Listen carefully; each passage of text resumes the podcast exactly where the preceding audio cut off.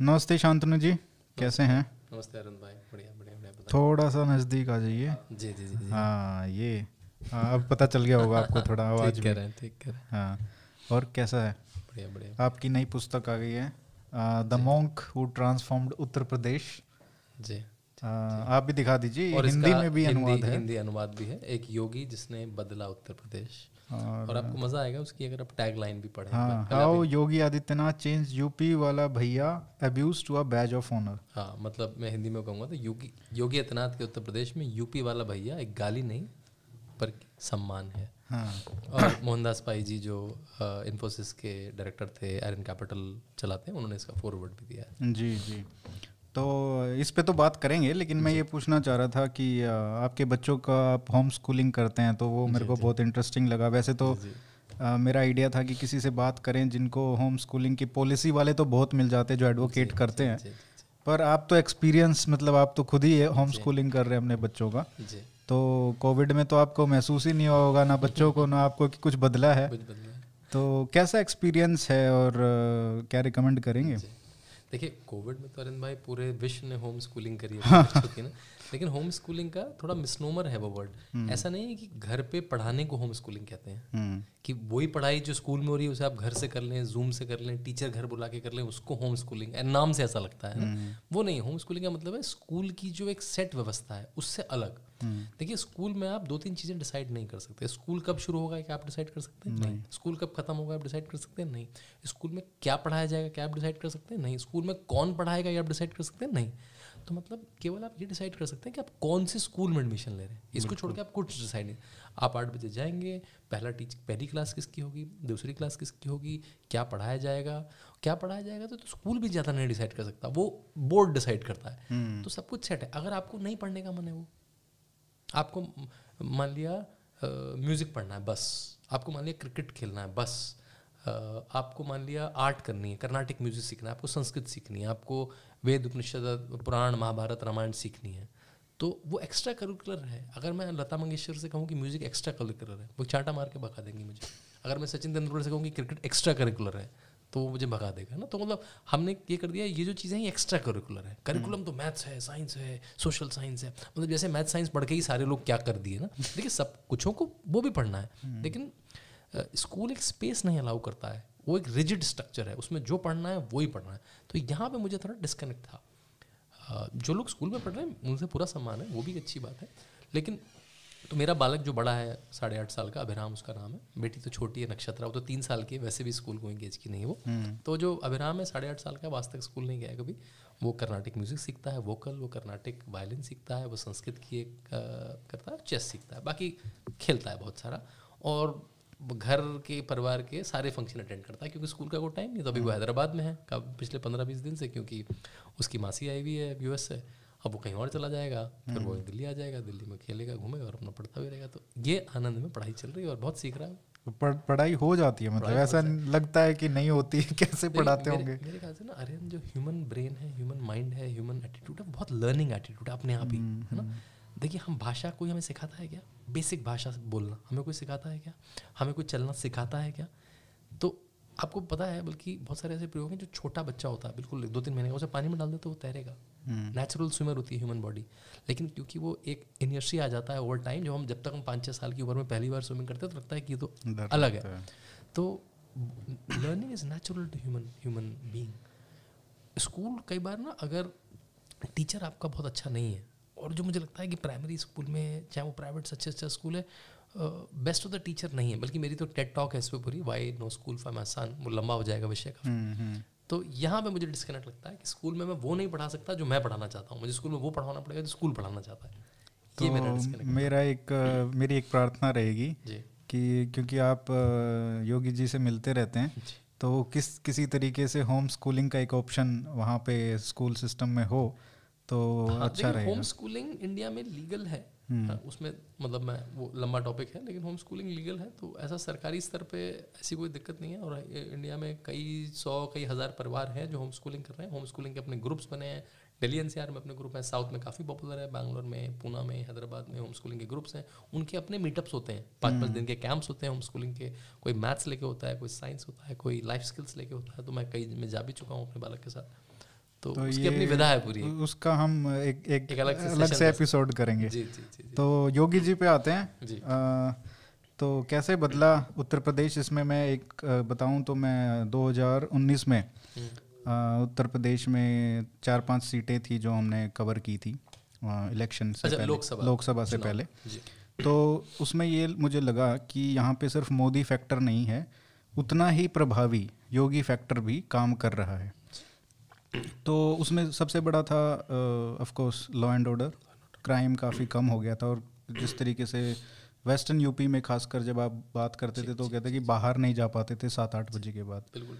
मतलब महिलाओं का तो छोड़ ही दीजिए आदमी नहीं जा पाते थे।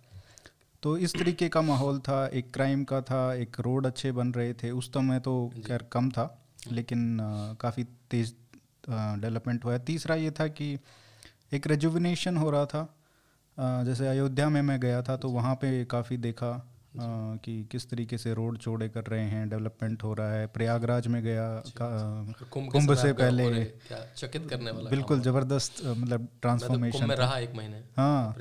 तो मैं दो बार गया था बहुत ज़बरदस्त मैंने हाँ कुंभ के दौरान तो एक तो वो तो जो जहाँ पे पूरा गाँव बसा था वो हाँ, तो अलग है ही। इसको बोलते हैं। बिल्कुल वो तो वो तो है ही। तो लेकिन जो शहर का जो डेवलपमेंट देखा वो बहुत ज़बरदस्त था। मतलब मैं तो कहूँगा इलाहाबाद या प्रयागराज कम से कम दस साल आगे हो गया इंफ्रास्ट्रक्चर में उस कुंभ के अरे मैं मतलब ये कहना चाहिए कि बीस साल पीछे था अभी लेके आए हैं समय इस समय लेके बाकी शहरों से। हाँ बाकी शहरों से। हम्म। और हम देखते थे कि हमेशा ना जैसे उत्तर प्रदेश में मुलायम सरकार थी या उससे पहले उसके बाद अखिलेश की सरकार आई तो उन्होंने यहाँ पे जो मथुरा में थोड़ा बहुत विकास किया। हम्म। वो चाहे आप किस वो थोड़ा कास्ट एंगल भी आ जाता है कि श्री कृष्ण को हाँ, यादव मानते हैं तो इसीलिए। लेकिन अयोध्या को बहुत नेग्लेक्ट था तो योगी जी ने वो करेक्ट किया। काशी पे तो प्रधानमंत्री का 2014 से ही फोकस था। तो ये बदलाव थोड़े मोटे मोटे दिख रहे थे। पर मैं आपसे पूछना चाहूँगा जो क्राइम का है कुछ बाहर के लोगों को उत्तर प्रदेश से बाहर के लोगों को ज़्यादा पता नहीं है कि क्राइम एग्जैक्टली किस तरीके का क्राइम राइट तो वो क्या बदलाव आया है उत्तर प्रदेश में? देखिए जो मेरा इसमें दस चैप्टर है इस किताब में और जो मेरा दूसरा चैप्टर जो सबसे बड़ा चैप्टर है हम्म। उसकी हेडिंग है हिंदी में क्यों डरते हैं अपराधी योगी आदित्यनाथ से। हाँ, ये ये चैप्टर है। चैप्टर के स्टार्टिंग में हमने एक आर्ट वर्क भी किया है हम्म। जो उस थीम को डिपिक्ट करे इंग्लिश में वाई क्रिमिनल्स फियर योगी और ये सबसे बड़ा चैप्टर है। और बड़ा चैप्टर उससे भी समझ में आ रहा है कि नहीं सबसे ज़्यादा काम भी उसमें हुआ है। हम्म। देखिए जब 2017 में आ, योगी सरकार बनी तो सबसे बड़ा चैलेंज जो था उनमें से टॉप पे क्राइम था। और क्राइम ऐसा नहीं क्राइम इंस्टीट्यूशनलाइज हो चुका था। इंस्टीट्यूशनलाइज वो मुलायम सिंह यादव ने उत्तर प्रदेश में किया और लालू प्रसाद यादव ने बिहार में करा। इंस्टीट्यूशनाइज मतलब मुख्तार अंसारी अतीक अहमद और इस तरह के बहुत नाम ये दो नाम तो चर्चित हो गए लेकिन ऐसे हर ज़िले में पाँच पाँच नाम है हम्म। जिनको जेलों में होना चाहिए था।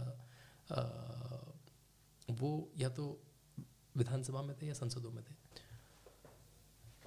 ऐसी स्थिति में पहली चीज़ ये दूसरा परिवारवाद तो बहुत जगन प्रभातवाद था। हम्म। और फिलोसफी क्या थी? लड़के हैं गलती हो जाती है। लड़के हैं गलती होती है छोटा सेंटेंस नहीं है। देखिए वो बोलने के बाद अगर आप अपनी राजनीति कंटिन्यू कर पा रहे हैं मतलब ये ब्रेजन है मतलब कि मैं तो राजा हूँ मैं कुछ भी कह सकता हूँ मतलब कोई मिड स्तर का नेता ये सेंटेंस अगर उसके मुँह से निकल जाए उसकी राजनीति खत्म हो सकती है। लेकिन लड़के हैं गलती हो जाती है फांसी दोगे क्या? और कब? जब जगन ने रेप हुए हैं दो लड़कियों के। हम्म। उसके कुछ दिनों बाद ये स्टेटमेंट दिया गया। तो ये माहौल था वहाँ पे।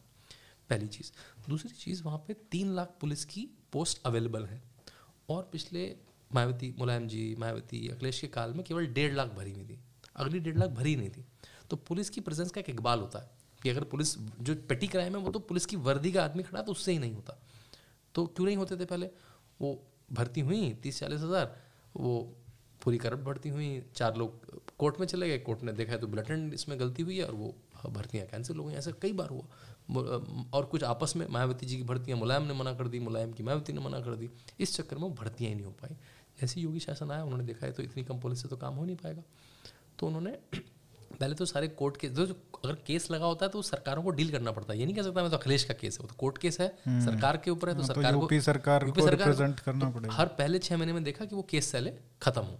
उसके बाद भर्तियाँ आई और आज वो डेढ़ लाख आज क्या मतलब डेढ़ साल दो साल हो गए वो सारे रिक्रूट हुए बिल्कुल फेयरली एक भी कोर्ट केस नहीं हुआ उसमें हम्म। सारे कोई उसमें जाति धर्म के हिसाब से नहीं बिल्कुल जो आपकी मेरिट के हिसाब से उनकी सबकी ट्रेनिंग वो सारे फ़ील्ड में तो ये सारा सिर्फ़ इंटेंट का खेल था ये केवल इंटेंट का खेल था हाँ क्योंकि देखिए नहीं इंटेंट नहीं ये ट्रांसफ़र पोस्टिंग भर्ती एक बहुत बड़ा रैकेट है बहुत अच्छा। बड़ा रैकेट है मतलब आप सोचिए अगर चालीस हज़ार भर्ती होनी है सब पे पाँच पाँच दस दस लाख रुपए या करोड़ों रुपए लिए जाते तो करोड़ों रुपए की इंडस्ट्री थी उत्तर प्रदेश में हम्म। आपको पता है हरियाणा के एक पूर्व सीएम केवल अपने इलाके के खास टीचरों को भर्ती कराने के लिए जेल गए थे हम्म। तो ट्रांसफ़र पोस्टिंग छोटी चीज़ नहीं है। संख्या बहुत बड़ी है क्योंकि दस दस हज़ार दस हज़ार इंटू एक लाख दस हज़ार इंटू पाँच लाख। कट सब तक जाता है ना ऊपर तक। कट कई लेवल तक जाता तो एक पूरा सिस्टम हम्म। था। तो पुलिस की भर्ती हुई। दूसरा हर ज़िले के ऑर्गेनाइज्ड जो गैंग्स थे उनको एक तो होते हैं जो पेटी क्रिमिनल होते हैं एक होता है जो इंडिविजुअल क्रिमिनल होते हैं एक होते हैं ऑर्गेनाइज गैंग मतलब ये कार काटने का काम करते हैं कार चोरी के वाले हैं ये भू माफिया हैं ये ये हैं ये ये हैं चीटिंग माफिया ऐसे कई मतलब चीटिंग कराने वाला पूरा ग्रोह था। कोई पेपर लीक कराएगा कोई सॉल्वर बन के जाएगा। ऐसे जितने भी ऑर्गेनाइज क्राइम थे उनको आइडेंटिफाई किया गया। हम्म। हर ज़िले में पाँच पाँच दस दस पंद्रह पंद्रह बीस बीस नाम। देखा गया कि वो जेल में नहीं है। कुछ ऐसे लोग थे जिन पर एफ़ नहीं हुई आज तक कभी। बिल्कुल ब्रिटेंड केस है। कुछ ऐसे हैं जो जेलों से भाग गए। कुछ ऐसे हैं जो कोर्ट रूम से भाग गए। हम्म। या एफ़ हुई है कभी अरेस्ट ही नहीं करा गया क्योंकि दबाव इतना था ऊपर से। हम्म। ऐसे सब लोगों को सूचीबद्ध करा गया चार पाँच हज़ार लोगों को। और उनके पीछे दबिश दिलाई गई जो पकड़ जो ऐसे नॉर्मली पकड़े गए उनको पकड़ लिया गया जहाँ पे काउंटर अटैक हुआ वहाँ पे गोलीबारी हुई डेढ़ सौ दो सौ लोग मारे गए। उसमें बहुत सारे लोग पकड़े गए और उन पर फिर अच्छे मुकदमे चले। तो ये जो हुआ जब हर ज़िले में देखा जो छः बड़ी बड़ी गैंग थी सात बड़ी बड़ी गैंग थी वो न्यूट्रलाइज हो चुकी हैं। तो बिज़नेस आने लगा वापस फिर।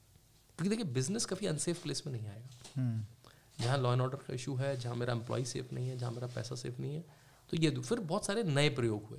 मिशन शक्ति बना जैसे हर थाने में एक कांच का रूम बनाया गया और महिला पुलिसकर्मी बिठाई गई कांच का रूम इसलिए दिखता रहे बाहर से कुछ गड़बड़ ना हो अंदर। जहाँ पे महिला बिल्कुल एक दरवाज़ा बंद करके क्योंकि वो प्राइवेसी भी चाहती है महिला सुन पाए इसका केस उसके साथ कुछ उत्पीड़न हुआ है जिसको वो खुल के बता पाए और कांच का कमरा जिससे कुछ आगे पीछे ना हो पाए। हम्म। ऐसे बनाए गए हर जगह। अलग अलग तरह की फ़ोन लाइंस बनाई गई। उन पर उनको जो सौ नंबर थी उसको एक सौ बारह तो नामकरण करा गया कन्फ्यूज़न होता था। लेकिन उसकी जो एवरेज टाइम थी पहुँचने की फ़ोन के बाद वो थी तीस मिनट बत्तीस मिनट। अच्छा। वो चुकी आठ मिनट दस मिनट। ये आ, सरकारी डेटा है आपने देखा है ना ना ये तो बिल्कुल है ये तो इस पे अच्छा। इस पे एक दुबई में एक अवार्ड हुआ सारी इंटरनेशनल पुलिसिंग का। उसमें यूपी हम्म। को थर्ड अवार्ड मिला इंटरनेशनली टाइमिंग के ऊपर कि एक बार पुलिस व्हीकल फ़ोन करने के बाद कितनी देर में पहुँचती। और अब सारे जिलों का कंपटीशन लग गया है। Okay. इसका साढ़े आठ है तो मैं नोएडा के एक पुलिस वाले के साथ बैठा कर हम इस इस इस तिमाही में, इस क्वार्टर में हम लोग नंबर वन है। कभी बरेली नंबर वन है, कभी वो नंबर वन है। तो एक इंटरनेशनल इंटरनल हेल्दी कंपटीशन भी शुरू हुआ। एवरेज टाइम है कि अगर सौ गाड़ियाँ उस महीने में गई तो ऑन एन एवरेज सार, सबके समय, कोई तीन मिनट में पहुँच गई, कोई ग्यारह मिनट पहुँच गई ऑन एवरेज जो टाइम पहले तीस से बत्तीस मिनट हुआ करता था वो आठ से ग्यारह मिनट हो गया। ये शहरों का या गाँव में भी पहुँच गाँव में भी पहुँच गई क्योंकि वहाँ पे नंबर ऑफ़ व्हीकल्स बढ़ाए गए। पेट्रोलिंग बढ़ गई पेट्रोलिंग बढ़ गई बहुत ज़्यादा। हम्म। फिर कुछ जो बड़े शहर हैं उनमें कमिश्नरेट सिस्टम लाया गया। नोएडा में ग्रेटर गौतम बुद्ध नगर में कमिश्नरेट सिस्टम लाया गया। लखनऊ में लाया गया। फिर उसके बाद से बनारस कानपुर ले जाने ले जाया गया। जब कमिश्नर सिस्टम आता है तो एडीजी रैंक का ऑफिसर आ जाता है आपके पास हम्म। जो पुलिस कमिश्नर होता है। उसके नीचे जहाँ ज़िले में एक एसपी होता था वहाँ पाँच पाँच एसपी होते हैं जो हमने नोएडा में देखा है पिछले डेढ़ दो साल से जब से। कमिश्नर सिस्टम में बहुत फ़र्क आया वहाँ के ऑर्गेनाइज क्राइम में। तो बहुत ही स्तर से काम किया गया सोच के कि क्या है कैसे उसे करना है। तो जो लड़के हैं गलती हो जाती थी वो तो लड़के हैं गलती कर रहे हैं। देखिए लेकिन अब वो लड़के पकड़े जा रहे हैं तो अब जो डेटरेंट सेट हो जाएगा डेटरेंट हम्म। भी एक बार में नहीं सेट होता। जब डेटरेंट सेट हो जाएगा कि भाई अब नहीं क्राइम हो सकता अब पकड़े जाएँगे तो वो फिर क्राइम कम होता है जो आंकड़ों में दिख रहा है। एनसीआरबी का जो 2020 का डेटा दो हज़ार इक्कीस में आया उसने कहा डकैती के आंकड़े चोरी के आंकड़े बलात्कार के आंकड़े उत्पीड़न के आंकड़े भूमि अधिग्रहण के आंकड़े सब में सात साल से सबसे निम्नतम नंबर आए हैं सब में। निम्नतम मतलब हम्म। सबसे कम क्राइम डेटा आया है पिछले सात साल में पहली बार उत्तर प्रदेश में।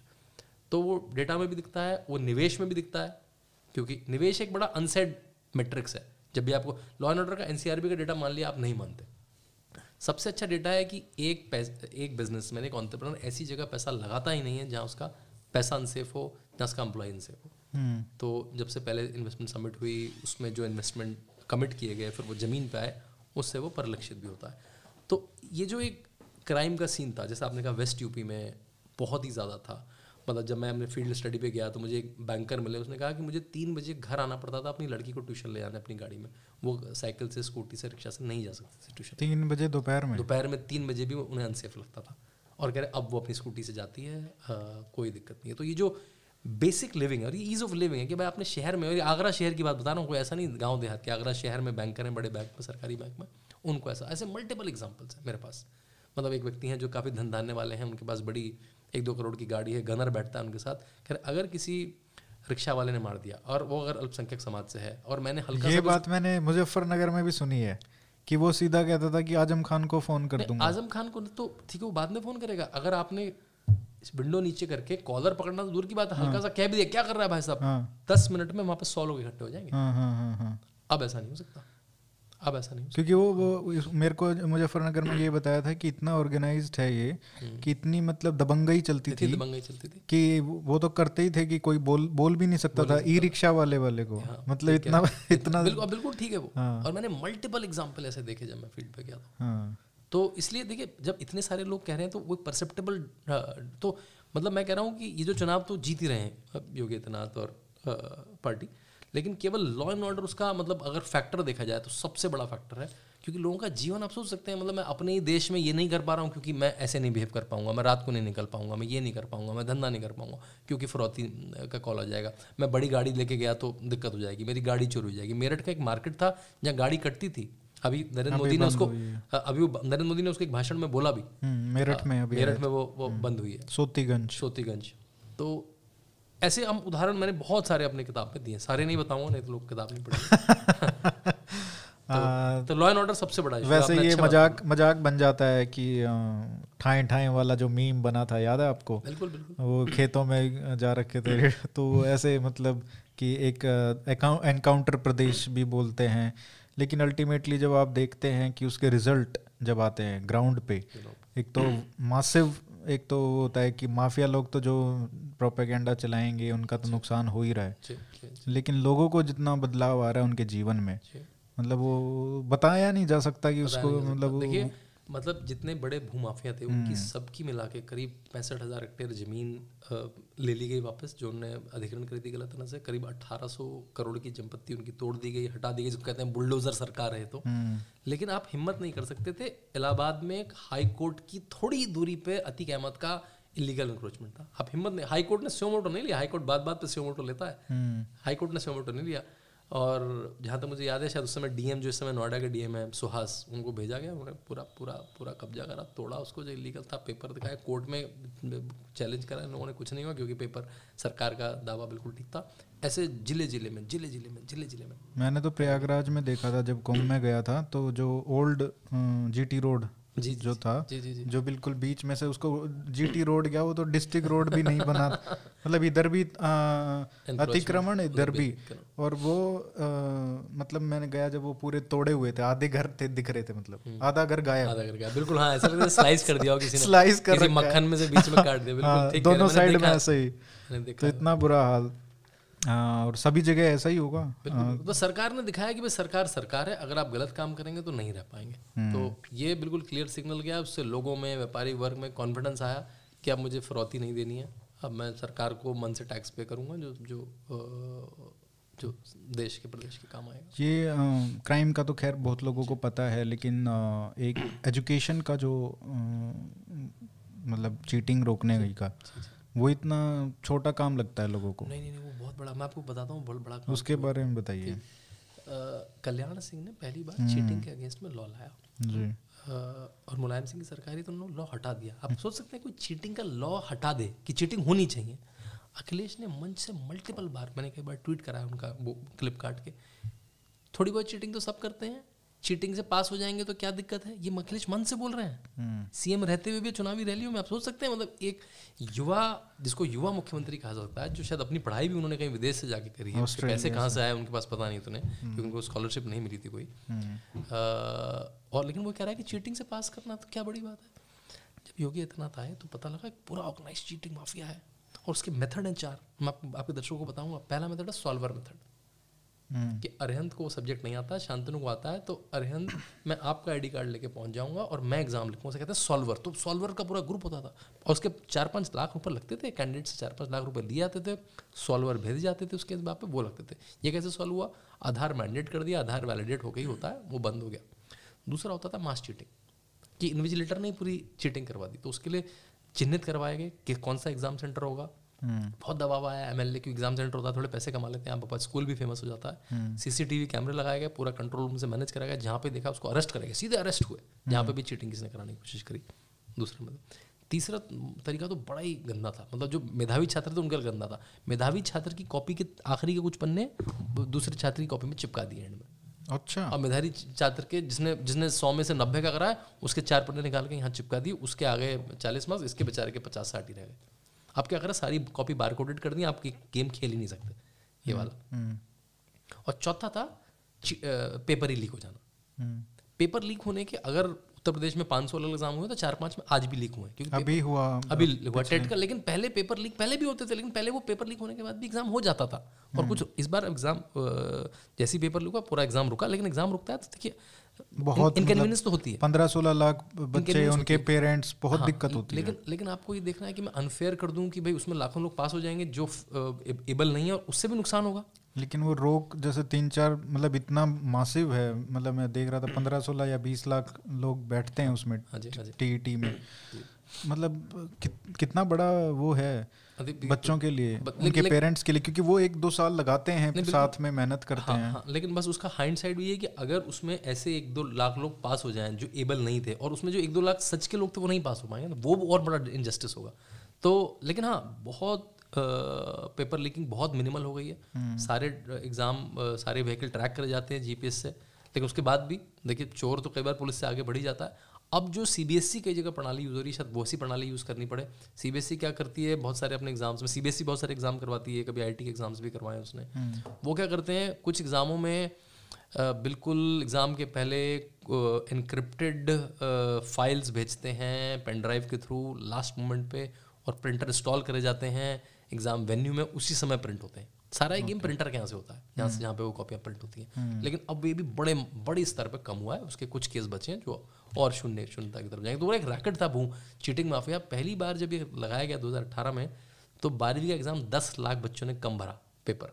मतलब पेपर हम्म, भर दिया एग्ज़ाम देने नहीं आए क्योंकि ये पूरा रैकेट था। पंजाब से बिहार से बिहार में तो अपनी भी चीटिंग चलती थी। मध्य प्रदेश से कई जगह पे जहाँ पे चीटिंग उतनी कॉमन नहीं थी केवल यूपी में लोग एग्ज़ाम भर का पर्चा इसलिए भरते थे कि यहाँ पे चीटिंग माफिया हम पास हो जाएँगे। बहुत सारे मध्य प्रदेश के देख रहा था मैं अलग अलग स्टेट से आते थे लोग एग्ज़ाम देने के लिए। क्योंकि और टीचिंग माफिया जाके वहाँ पे मतलब उनका पूरा बिज़नेस था कि भाई आप यहाँ पे आओ मैं आपको पास करवा दूँगा। हम्म। तो पूरा नस्ते नाबूद हो चुका हमारे हरियाणा में आ गए हैं मेरे ख्याल से यूपी से भाग के तो हमारे में तो कोई ऐसा पेपर जाता ही नहीं जो लीक नहीं होता हो हम्म। हरियाणा में हरियाणा सरकार का। खैर एक तो ये हो गया रिफॉर्म और कोई ऐसा बड़ा हाँ चेंज प्राइमरी स्कूल में दो बड़े मिशन चले और उसमें जो ऑफिसर थे बहुत काबिल ऑफिसर हैं विजय किरण आनंद जो कुंभ मेला के प्रभारी थे उनको उनको एजुकेशन का डायरेक्टर अच्छा। उसमें है एक है कायाकल्प मिशन कायाकल्प और मिशन प्रेरणा मिशन कायाकल्प में 21 पैरामीटर बनाए गए और हर स्कूल में मेक श्योर करा गया कि पहले सात पैरामीटर जिसमें टॉयलेट बिजली पानी बाउंड्री वॉल ये हो और उसके बाद पूरे बाईस पैरामीटर वो सब में हो हम्म। सारे डेढ़ लाख स्कूलों में हो दिल्ली में देखो कुछ भी काम करना आसान है। दो हज़ार स्कूल उत्तर प्रदेश में डेढ़ लाख स्कूल है। तो सब में वो वो काम करना, वो मेक श्योर करा गया कि एक बेसिक स्तर का स्कूल सारा हो जाए। फिर दूसरा आया गया कि लर्निंग मिनिमम लर्निंग हो रही है क्या? सबको एक प्रेरणा सूची दी गई, एक प्रेरणा तालिका दी गई कि इतना मिनिमम लर्निंग लेवल मैथ्स में होना ही चाहिए। अगर वो सेकंड का बच्चा है तो उसको चार ऑपरेशन आने चाहिए।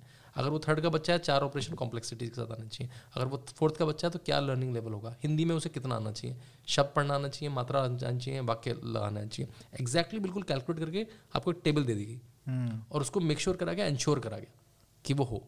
बड़ी बड़ी संस्थाएँ विदेशों के लोग हार्वर्ड के लोग सबको लगाया गया कि टीचिंग में टीचिंग टीचर ट्रेनिंग कैसी करिए आप। तो विजय किरण ने अच्छा काम करा आप तो वो गोरखपुर के डीएम है कुछ समय से। हम्म। तो प्राइमरी एजुकेशन में भी सुंदर काम हो। लर्निंग आउटकम्स लर्निंग आउटकम्स पे और देखिए लर्निंग आउटकम क्योंकि मैं खुद एजुकेशन पॉलिसी में काफ़ी समय काम किया learning outcome is almost music to ear of educationist क्योंकि लर्निंग hmm. आउटकम की कोई बात ही नहीं करता। आदमी कहता है मैं बिल्डिंग अच्छी बना दूँगा मैं अच्छा ये बना दूँगा। देखिए वो एक बेसिक इनपुट है। केवल बिल्डिंग अच्छी आप कितनी भी अच्छी बना दीजिए। जब तक टीचिंग लर्निंग स्मार्ट नहीं हो रही जब तक आप लर्निंग आउटकम पे बात नहीं कर रहे हैं hmm. तब तक आप पढ़ाई नहीं कर रहे हैं वहाँ पे ना। बाकी सब कुछ फैंसी कितना कुछ बदलाव आया जैसे मैं मतलब एक लर्निंग आउटकम्स के फ्रंट पे और एक इंफ्रास्ट्रक्चर क्या सब जगह मतलब मिनिमम जो क्राइटेरिया क्राइटेरिया था वो मीट हो गया जी जी जी जी जी हाँ उसका एक नीति आयोग पिछले पाँच साल से साढ़े पाँच साल से एक इंडेक्स निकालता है। उसको कहते हैं मैं शायद N P E national performance evaluation नाम शायद मैं त्रुटि थोड़ी कर रहा हूँ देख लेंगे। उसमें उत्तर प्रदेश 2017 में जब सरकार आई तब रेड जोन में था सी ग्रेड में था। फिर दो साल बाद वो बी में आया। फिर वो एम्बर जोन में है और वो बिल्कुल ग्रीन जोन में आ चुका है। जिसमें तीन तीन मापक होते हैं। एक हम्म। होता है इंफ्रास्ट्रक्चर एक होता है लर्निंग एक होता है प्रोसेसेस प्रोसेसेस हम्म। क्या है आपके? प्रोसेस मतलब टीचर रिक्रूटमेंट का प्रोसेस टीचर ट्रांसफ़र का प्रोसेस बच्चों के उसका प्रोसेस तीनों में इंप्रूवमेंट आया है हम्म। और अपना स्कोर अब कहाँ हम बिल्कुल रेड जोन में थे अब हम ग्रीन जोन में आ गए अब ए ए ग्रेड में आ गए। ए ग्रेड के स्टेट में आ गए जो हम सी ग्रेड में हुआ करते थे पहले। तो वो आंकड़ों में भी रिफ्लेक्ट हुआ है। तीनों चीज़। तो शिक्षा में बड़ा काम हुआ है। मेरा एक चैप्टर पूरा डेडिकेटेड है उसको। एक इसमें एक बहुत बड़ा जो कारण था जो यूपी की बैकवर्डनेस का हम्म। वो ये था कि स्टेट कैपेसिटी बहुत कम है ना? स्टेट कैपेसिटी अब एक तो ये होता है कि आप किस तरीके से डायनेमिक तरीके से उसको एडमिनिस्टर करते हो। एक ये होता है कि आपके पास कैपेसिटी नहीं है उसको एडमिनिस्टर क्या करोगे? जैसे आपने बताया पुलिस में लोग नहीं लोग थे। ही नहीं थे आधे आधे हो गए मतलब तीन लाख की भर्ती में डेढ़ लाख लोग एजुकेशन में टीचर्स नहीं है। तो इस तरीके से डेढ़ लाख भर्ती हुई है हाँ तो मैं ये भर्ती के ऊपर पूछना चाहता हूँ कि कितनी भर्तियाँ हो चुकी हैं कितनी भर्तियाँ अभी प्रोसेस में हैं? क्योंकि जब इतने लाख लोग अगर जाएँगे जिनको नौकरी मिली है एक परमानेंटी नौकरी हो जाती है वो बहुत बड़ी बात है। बड़ी बात। यूपी बिहार हरियाणा अपने नॉर्थ इंडिया में तो बहुत लोग गवर्नमेंट जॉब का बहुत क्रेज है। वो उसी से आपकी शादी भी होती हाँ, है बहुत सारा समाज में आपका स्तर बिल्कुल। बिल्कुल तो और उससे मतलब अगर आपको मिली है एक अच्छे तरीके से तो गाँव में भी मैसेज जाता है कि पढ़ना शुरू करो लोगों को ईमानदारी से नौकरी मिल रही है। तो इसका कितना बड़ा फैक्टर आप ग्राउंड पे भी जाते हैं? देखिए हाँ साढ़े चार लाख नौकरियाँ हैं जिसमें डेढ़ लाख जो सबसे दो बड़ी भर्ती हैं साढ़े चार लाख डेढ़ लाख पुलिस और डेढ़ लाख टीचर और बाकी और। इसके ऊपर से दो लाख नौकरियाँ करीब और हैं तो साढ़े छः लाख नंबर जाता है जो हम जिसे कहते हैं हिंदी में शब्द एडॉक मतलब जो अच्छा। उस पर होती है जैसे हमारे जो जो गार्ड होते हैं। कमिश्नर रेट जो आ, क्या बोलते हैं उसको? जो जो हमारे गार्ड होते हैं जो हमारे हम्म। सफ़ाई कर्मी होते हैं जो एक तरह से ठेके पे होती है। कॉन्ट्रैक्ट कॉन्ट्रैक्ट कॉन्ट्रैक्ट कॉन्ट्रैक्ट पे जो होती है तो वो करीब ढाई लाख नौकरियाँ बनी है और बहुत पारदर्शी तरह से उत्तर प्रदेश में कोर्ट में केस जाना बड़ी आम बात थी। अब कोई भी कोर्ट में केस नहीं जाता है। देखिए जब नौकरियाँ होती हैं तो जिसकी नहीं लगी तो वो कुछ ना कुछ विवाद लेके आता तो कुछ विवाद टीचरों की नौकरी में चल रहा है लेकिन उसका भी कोई कोर्ट में ऐसा नहीं है कोई भर्ती रोकी नहीं गई है सारे लोग फ़ील्ड में कमीशन है। हम्म। ये तो एक बात है नौकरियों की। अब नौकरी की बात आई तो नौकरी में एक छोटी सी बात और बता दूँ मैं छोटी नहीं बहुत बड़ी बात है। क्योंकि जब इतना सारा इन्वेस्टमेंट आया उत्तर प्रदेश में तो उससे बहुत सारी नौकरियों में सृजन भी हुआ। हम्म। और एक और जो बहुत अच्छी स्कीम है जो सेंट्रल गवर्नमेंट ने भी अडॉप्ट की उसका नाम है O D O P one district one product हर डिस्ट्रिक्ट में प्रोडक्ट आइडेंटिफाई किया गया, जो वहाँ के पहले से सूचक था। जैसे अलीगढ़ के ताले, फिरोजाबाद की चूड़ियाँ, बनारस की साड़ियाँ भदोई के कालीन, कहीं पे लकड़िया काम, कहीं पे काले चावल, ऐसे उसको आइडेंटिफाई करा गया और उसको फिर सुदृढ़ करा गया। एक तरह से उसके लिए बाज़ार बनाया गया। उसको ट्रेनिंग दी गई, उनको एग्जीबिशन में दिल्ली विदेश जाने के पैसे दिए गए, उनको अपना काम बड़े करने के लिए लोन दिए गए। इसने करीब दस पंद्रह लाख नौकरी का सृजन किया है। और बिज़नेस उसको बड़ा किया। और जो इन्वेस्टमेंट आया है उससे अलग अलग सी आई आई अलग अलग एजेंसी ने कराया कम से कम डेढ़ करोड़ जॉब अतिरिक्त पैदा हुए हैं इस पाँच साल में जो प्राइवेट में हुए हम्म। लोग कई बार उस उसको इस चार लाख से कंफ्यूज कर लेते हैं। अरे चार लाख की तो नौकरियाँ लगी है ना। ये चार लाख की तो सरकारी में बहुत बड़ा नंबर है। और ये आंकड़ों में भी दिखता है। सी एम आई जो जो अनएम्प्लॉयमेंट और एम्प्लॉयमेंट पर डेटा देता है उसका बिल्कुल साफ़ आंकड़ा है कि सत्रह में जब सरकार आई तो सत्रह पॉइंट पाँच अनएम्प्लॉयमेंट परसेंटेज था। और 2021 के मध्य में वो चार पॉइंट एक रह चुका था जबकि इसके बीच में डेढ़ डेढ़ साल का कोरोना भी रहा। हम्म। तो अनएम्प्लॉयमेंट रेट ड्रास्टिकली कम हो गया उत्तर प्रदेश में।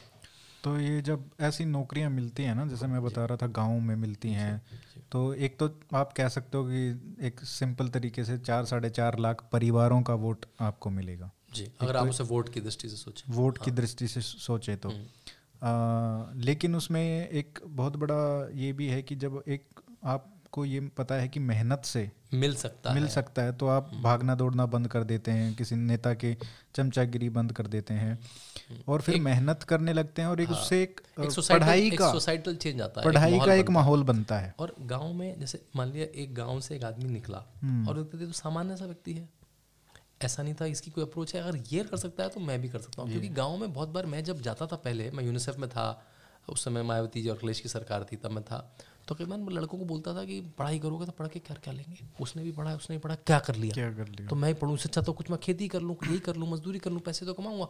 वो बीएससी करके वही कर रहा है मैं मैं फालतू में क्यों समय और पैसा बर्बाद करूँ? हम्म। तो जब वो अपने गाँव से रोल मॉडल देखेगा अपने ब्लॉक से रोल मॉडल देखेगा अपने ज़िले से रोल मॉडल देखेगा अपने खास समाज से रोल मॉडल देखेगा उसे लगता है नौकरियाँ किन्हीं की लगती हैं? हम्म। हम लोग नहीं है वो किसी की तो लगती है नौकरी।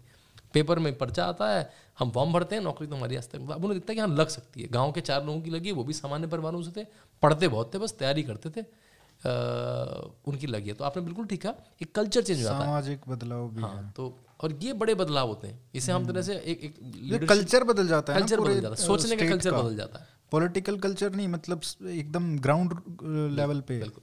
और यही इस तरह का कल्चर अगर दस बीस साल रह जाए तो वो स्टेट का कल्चर बन जाता है। हम्म।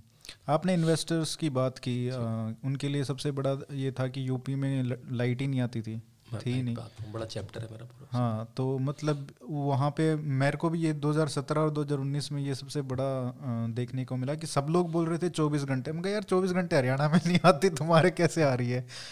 तो मैं बताता हूँ बड़ा बदलाव दो साल में कैसे? हाँ, हाँ उसके लिए अगर आपको वो वीडियो याद हो जैसे ही सरकार बनी तो आ, हमारे ऊर्जा मंत्री का क्या नाम है? शर्मा जी का श्रीकांत शर्मा। श्रीकांत शर्मा। तो श्रीकांत शर्मा बड़े कद के नेता थे उनको बनाया गया। मतलब हम्म। आपको अब से पता लग जाता है आप किसको बना रहे हो ना? हम्म, कि हम्म। उसका स्तर है वो राष्ट्रीय प्रवक्ता रहे हैं भाजपा के उनको बनाया गया। आपके मथुरा वृंदावन से आते हैं।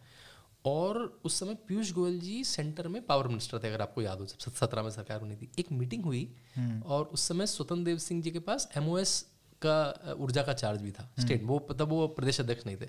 एक मीटिंग है जहाँ पे पीयूष गोयल जी बैठे हैं श्रीकांत शर्मा बैठे हैं स्वतंत्र बैठे हैं और बिजली के अधिकारी बैठे, बैठे हैं वो वायरल हुआ था वो वायरल हुआ था कि अगर मैं बता रहा हूँ हम्म। बिजली की चोरी करनी है तो ये विभाग छोड़ दो। पीयूष गोयल जी कई बार इतने आक्रामक रवैये के लिए नहीं जाने जाते हैं हाँ, ना? हाँ, हाँ। बिल्कुल उंगली उठा के हिंदी में बोल रहे हैं वो वीडियो वायरल हुआ था अब लोगों को लगा नहीं होगा। फिर पीयूष गोयल जी ने बहुत स्मार्ट चीज़ करी। अखिलेश क्या कहते थे? मुझे बिजली नहीं मिल रही मैं तो खरीदना चाहता हूँ मुझे बिजली नहीं मिल रही। उन्होंने क्या करा? एक पूरा एक पूरी ऐप बना के पूरी वेबसाइट बना के बता दिया कि कहाँ से बिजली खरीद सकते हैं और कौन इसको बिजली खरीदनी है। आप अपना रिक्वेस्ट करो बिजली आपको मिल जाएगी। हम्म। तो अखिलेश का ये झूठ था कि मुझे बिजली नहीं मिल रही इसको एक्सपोज कर दिया कि आप बिजली खरीद नहीं रहे बिजली अवेलेबल की प्रॉब्लम नहीं है। किस स्टेट के पास बिजली है किस पावर किस पावर स्टेशन के पास कितनी बिजली है मतलब नेशनल एक्सचेंजेस में एंगेज करना बहुत आसान बना दिया उन्होंने। हम्म। ऐसा नहीं कि आपको पता करना है आपको बिल्कुल पता है कि कहाँ पर बिजली अवेलेबल है कितनी यूनिट बिजली अवेलेबल है कितने दिन के बाद अवेलेबल हो सकती है। तो वो इजी कर दिया। 2017 में आते ही योगी आदित्यनाथ को पता था कि अगर प्रॉस्पेरिटी लानी है तो बिजली तो देनी पड़ेगी। हम्म। बिजली के बिना इंडस्ट्री नहीं आने वाली। वो जन जनरेटर सेट पे इंडस्ट्री नहीं चल सकती बहुत बड़ी जनरेटर सेट पे। और उन्होंने टारगेट दिया कि मैं जिला मुख्यालयों पे बड़े टाउन पे 24 घंटे तहसीलों में 22 से 23 घंटे और गाँव में 18 घंटे। अब ये बहुत बड़ी सोच में बदलाव था जहाँ बिजली आठ नौ दस घंटे आती थी मात्र वहाँ वो भी बीच बीच में गड़बड़ वो भी गड़बड़ आती थी बत्ती कम हो जाती थी तीन फ़ेज़ की लाइट नहीं आती थी हम्म। वो वहाँ पे अट्ठारह बीस घंटे बिजली मिलना मतलब अलग अलग धंधे बन गए थे। मोबाइल चार्जिंग स्टेशन एक धंधा था आपको पता है यूपी में। हम्म। कि आप दस मिनट अपना मोबाइल चार्ज करके ले आओ। हम्म। वहाँ पे उसके दस रुपए लगते थे आप है? मतलब वो तो देखिए आदमी कुछ तो कर ही ले कुछ तो करी देख अब वो मोबाइल उसका बंद कुछ तो करेगा ना। हाँ। तो दस रुपए करके तो इस तरह की चीज़ें जहाँ चल गई थी। हम्म। तो अब मैं मेरे एक मित्र हैं जो जेनसेट में काम करते हैं तो जेनसेट का धंधा खत्म हो गया मतलब खत्म नहीं हो गया बहुत मिनिमम ये डीजल वाले जो डीजल वाले भी और छोटे वाले भी घर वाले भी और जो बड़े डीजल वाले भी। बंद नहीं हुआ उसका देखो बिजली तो अब बल्कि एवरेज डेटा आया है कि शहरों में चौबीस घंटे जो प्रॉमिस किया गया था वो ट्वेंटी थ्री पॉइंट फोर मैंने डेटा एग्जैक्ट कोट करा है उतनी बिजली मिली है तेईस पॉइंट पाँच घंटे सारे कट को एवरेज मिला के हम्म। तहसीलों में इक्कीस पॉइंट दो घंटे मिली है जहाँ बाईस का प्रॉमिस था हम्म। और गाँव में सत्रह पॉइंट आठ घंटे एवरेज बिजली मिली है और ये मतलब सिर्फ़ वहाँ ऊपर बैठे अधिकारियों का डेटा नहीं, नहीं है मतलब ये नीचे गए हैं आप इस, इस डेटा को आप आप मतलब ना आप ये झूठा डेटा क्रिएट करना मुश्किल है सब इलेक्ट्रॉनिकली दर्ज हो जाता है और आजकल तो आप बताएँगे तो सो यूट्यूब कमेंट आएँगे कि हाँ भाई मैं इस गाँव का हूँ मेरे घर तो आती है अठारह घंटे या पंद्रह घंटे तो, तो आपने देखा होगा आप भी फ़ील्ड में बिजली मैंने ये बताया ना हाँ। ये बहुत बड़ा बदलाव लोगों ने हाँ, बताया दो हज़ार उन्नीस में। इसका एक हाइंड साइड क्या आने लगा? आप लोग कह रहे हैं हमारा बिजली का बिल बड़ा आता है। देखिए अब आठ घंटे की बिजली का आठ घंटे का बिल होगा बीस घंटे की बिजली का बीस घंटे का बिल होगा। लेकिन देखिए देखिए जब नई प्रणाली आती है तो थोड़ा सोसाइटी में चेंज आता है ना। हम्म, हम्म।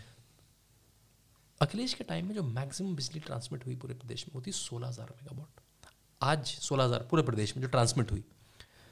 योगी आदित्यनाथ के काल में जो मैक्सिमम बिजली ट्रांसमिट हुई वो हुई पच्चीस हज़ार छब्बीस हज़ार मेगावाट आप समझ रहे हैं एक प्रदेश अगर आठ से नौ हज़ार मेगावाट ज़्यादा बिजली ले रहा है तो उसका तो जी डी ऐसे ही बढ़ जाएगा। जब तो आप ये आया एडिशन जो हुआ पाँच छः आठ आठ सात आठ हज़ार हाँ। मेगावाट हाँ। का ये कहाँ से हुआ? कुछ बिजली खरीदी गई कुछ बिजली बनाई गई एनटीपीसी के दो प्लांट बन रहे थे मेजा में टांडा में 600 600 मेगावाट के उनको कंप्लीट कराया गया। सौर ऊर्जा बहुत सारा जो मोदी जी का मिशन है सौर ऊर्जा का उनको कॉप समिट में यूके के प्रेसिडेंट ने सोलर मैन बोल के संबोधित करा तो सौर ऊर्जा के जो बुंदेलखंड में प्लांट थे उनको एक्टिवेट करा गया और जहाँ पे ज़रूरत थी बिजली खरीदी गई। हम्म। बिजली खरीदी गई जितनी ज़रूरत। थी देखिए बिजली पहले भी नहीं थी बिजली जब सत्रह में आई थी नहीं थी। पहले क्या होता था? बिजली सोलह हज़ार है चाहिए चौबीस हज़ार। क्या करो?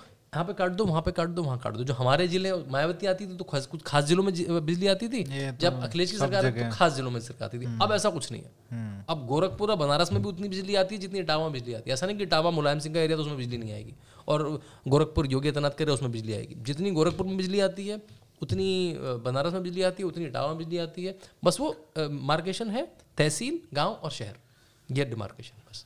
एक एक और कल्चर है। ये आपने कहा ना बिजली देने वाला कि अपने अपने गढ़ में हम्म। अपने गढ़ वाले क्षेत्र में दे देते थे। खास दिनों में दे दो कुछ खास कुछ खास दिनों। जो मोदी जी ने कहा भी हाँ, और वो हाँ। सच में होता था कि रमज़ान में बिजली आती है दिवाली में बिजली नहीं आती। हाँ, खास होता था। वो ऐसा नहीं उन्होंने डेटा उसका डेटा बैड मैंने लिखा भी है। हम्म। अखिलेश जी बोलेंगे अरे दिवाली पे क्यों बिजली चाहिए? वैसे भी तो जगमग है। उनके पास तो हर उनके पास तो वैक्सीन बीजेपी की है वो तो कुछ भी कारण बता सकते हैं उनको कोविड भी हो गया है अभी। कोविड भी हो गया उन्होंने टीका नहीं लगाया तो होगा ना भैया? अब वो बिल्कुल प्राइम एग्ज़ाम्पल टीका लगाने वालों को भी हो जा रहा है वो तो प्राइम है ना बिल्कुल उन्होंने तो टीका नहीं लगाया है ना। बिल्कुल। तो ये मैं कह रहा था कि बिजली का एक और जो हमने हरियाणा में देखा हम्म। क्या हुआ कि बिजली ज़्यादा आने लगी हम्म। और जो लॉस था बिजली विभाग का वो कम हो गया और वो पहली बार प्रॉफिट में चली गई। इसका मैं फ़ायदा भी बताता हूँ आपको तो ये ऐसा यूपी में भी हुआ क्या? हाँ देखिए अब जब बिजली आने लगी तो बिजली के बिल कलेक्ट करना। हम्म। सालों से कोई भी अच्छी बुरी आदत लग जाए तो वो आदत बन जाती है। बिजली का बिल ना देने की आदत पड़ जाए आपको क्योंकि हम्म। कभी सरकार माफ़ कर देती है तो लंबे समय तक आदत पड़ जाती है। जब बिजली कंपनियाँ लॉस में होती है तो नुकसान क्या होता है? वो अपना कोई इंफ्रास्ट्रक्चर अपग्रेड नहीं करती हैं हम्म। अपने ट्रांसफार्मर नहीं अपग्रेड करती अपने सबस्टेशन नहीं अपग्रेड करती तो क्या होता है बिजली कटती बहुत है फिर। टीएनसी लॉसेज होते हैं वो टीएनसी लॉसेज तो होते हैं लेकिन कटती बहुत है क्योंकि फॉल्ट बहुत जल्दी होते हैं। अगर हम्म। आपका आपका आपकी बिजली ज़्यादा आने लगी आपका ट्रांसफार्मर पुरानी कैपेसिटी का तो, तो फूक जाएगा। आपका सबस्टेशन पुरानी कैपेसिटी का है आपने बिजली ज़्यादा करने लगी तो वो फूक जाएगा। ट्रांसमिशन लॉसेज तो अलग बात है। तो बिजली के बिल कलेक्ट करने की भी कोशिश करी गई कि कैसे बिजली के बिल ज़्यादा कलेक्ट कर जाए कैसे ऑनलाइन करा जाए कैसे बिजली के जो पुराने बिल हैं, वो सेटल करे जाए। पुराने पुराने बिल सेटल करे जो बड़े बड़े, एक एक लाख, दो दो लाख के उनके ट्रिब्यूनल बैठे, उनको सेट हुए। पुराने सारे बिल क्लियर करे गए। इससे सारे ये जितने भी यूपीसीएल और अलग अलग डिस्कॉम्स हैं, वो वेलफेड हों। अभी अभी और बहुत सारा काम होना है। देखिए, ये ना कल्चर है। जब दस बीस साल से कल्चर बन गया था, बिजली का बिल, बिजली नहीं आएगी तो नहीं आएगी। सबने मतलब मैं क्योंकि मुरादाबाद रामपुर में पला बड़ा हूँ वहाँ से मेरे माताजी पिताजी आते हैं। हमारे घरों में जब हम स्कूल की छुट्टियों जाते थे तो हर व्यक्ति के लिए हाथ झलने का पंखा एक ग्रॉसरी आइटम की तरह था। तो सबका अपना अपना क्योंकि लाइट जाएगी तो सब अपना। हाँ। यार मेरे हवा कर देना मेरे हवा कर देना ये काम था। घर में कोई बूढ़ा है तो आपको उसको हवा करनी पड़ती थी। अरे हाँ, हाँ। बिल्कुल। तो वो वो ज, वो टाट वाले पंखे होते थे घुमाने वाले पंखे होते थे जापानी वाले पंखे होते थे घर का फीचर था। अब आप पंखे नहीं मिलेंगे आपको घरों में। हम्म। ये फीचर था। और वो वो क्या वो जो बैटरी वाली लाइट इन्वर्टर भी आ गए थे इन्वर्टर उसके बाद जिनके पास पैसा था वो वो आते थे फिर वो खींचने वाले वो रस्सी खींचने वाले सब इस्तेमाल करें हम लोग उत्तर प्रदेश में वो आपको बहुत कम देखने शुरू हो जाएँगे बहुत कम। तो एक जनरेशनल चेंज हो गया एक ये भी आपके भी उधर होता था क्या? वो तार तार लगाने हाँ, वाला खंटी बोलते हैं उसको खंटी या उसका एक और नाम होता है। एक और नहीं एक और कहते हैं उसको। पश्चिम में कुछ और नाम भी है उसका मैं वो वहाँ पे तार लगा के हाँ? रोड लगा देते वहाँ से भैंसे नहला रहे हैं हाँ? पूरा एसी तो चल रहा है। कई बार देखिए कई लाइनें चलती है ना एग्रीकल्चर की लाइन चलती है इंडस्ट्री लाइन चलती है हाँ। घरों के कनेक्शन की तो उनको चल रहा बहुत डेंजरस होता था वो बहुत डेंजरस उसमें आपको लेकिन बहुत लोग लगाते थे। तो वो F I R वेफ I R वगैरह बहुत बहुत अब उसका स्ट्रॉन्ग हो गया है उसमें कैसे जहाँ बिजली की चोरी हो रही है उसमें इक्विपमेंट भी बड़े उसमें बड़े इक्विपमेंट्स भी लग गए हैं जिससे आप ट्रेस कर सकते हैं किस घरों में बिजली चोरी हो रही है कहाँ पे कहाँ पे बिजली के ट्रांसमिशन लॉस हो रहे हैं कहाँ पे चोरी के लॉस हो रहे हैं। तो मतलब जो पुराने डिस्कॉम्स थे वो बड़े अलग स्तर के पहुँच गए मीटरों में वो लगा देते चुंबक। हाँ मीटरों की बात है नहीं मीटरों पे पता। हाँ। अभी पूरी नई प्रणाली है कैसे स्मार्ट मीटर जो प्रीपेड मीटर्स होंगे। हाँ वो, वो अभी हरियाणा में भी सुन रहे हाँ, हैं। नहीं यहाँ पे इंस्टॉल जैसे रिचार्ज करते हैं हम फ़ोन को बिल्कुल बिल्कुल वैसे करीब इकतीस लाख चालीस लाख लगने थे इसमें बीस लाख लग चुके हैं। और श्रीकांत शर्मा ने बड़ी चीज़ करी। सबसे पहले अपने घर पे लगवाया जो उनका निवास है जो उनका मंत्री निवास है लखनऊ में। हाँ। ये दिखाने के लिए कि भाई मंत्री भी बिजली का बिल पे करेगा तो बिजली में बहुत अच्छा काम हुआ है हम्म। और वो दिखता है दिखता है बिल्कुल मतलब आप गाँव में जाएँगे कोई ऐसे झूठ बोल दे तो अलग बात है जिसको कुछ और बैर हो सरकार से लेकिन वैसे परसेप्टेबल चेंज है हरियाणा में एक बहुत बड़ा चेंज ये था कि बाहर मीटर लगाए थे घरों से निकाल के अच्छा। खंबे पे लगा दिए हैं हम्म, हम्म। तो स्टेप वाइज हुआ लेकिन पहले क्या होता था कोई भी जाता था अधिकारी तो उनको पीट वीट देते हाँ, थे हाँ, तो वो तो यूपी में भी होता ही होगा। लेकिन अब थोड़ा बड़ा वही ना जब कानून का लॉ एंड ऑर्डर ठीक होता है तो फिर लोग ऐसे आसानी से नहीं कर नहीं कर पाते हैं। एक और बड़ा बदलाव एक्सप्रेस वे मोदी जी ने बोला भी था कि एक्सप्रेस वे प्रदेश। अब तो हाँ, सब लोग बोले। किताब के पीछे अगर आप पहला मेरी किताब पलटिए जो पहला है आज उत्तर हाँ। प्रदेश एक्सप्रेस प्रदेश के रूप में जाना जाता है नरेंद्र मोदी का सेंटेंस था। और मोदी को योगी को भी अब expressway man expressway man. मैंने ही बल्कि पहली बार अपने एक आर्टिकल में अच्छा। संज्ञा दी थी ही शुड बी कॉल्ड मैंने न्यूज़ 18 में शायद वो आर्टिकल लिखा। हाँ, और तो, फिर जब मैंने पंजन में लेख लिखा तो पंजन ने उसकी हेडिंग थी राजमार्गों के महाराज। तो ये अच्छा ये अच्छा हाँ, राजमार्गों के महाराज। हाँ। और वो सच में मैं बताता हूँ देखिए जहाँ पे क्रेडिट है वहाँ देना चाहिए। ऐसा नहीं पिछली सरकारों में एक्सप्रेसवे नहीं बने। हम्म। एक नहीं एक मायावती ने हाँ, यमुना एक्सप्रेसवे हाँ, बनाया था उसके बाद अखिलेश लखनऊ तक ले गए तो उसको। हाँ तो एक एक्सप्रेसवे बना नोएडा से आगरा तक जिसका नाम है आगरा यमुना एक्सप्रेसवे बोलते हैं।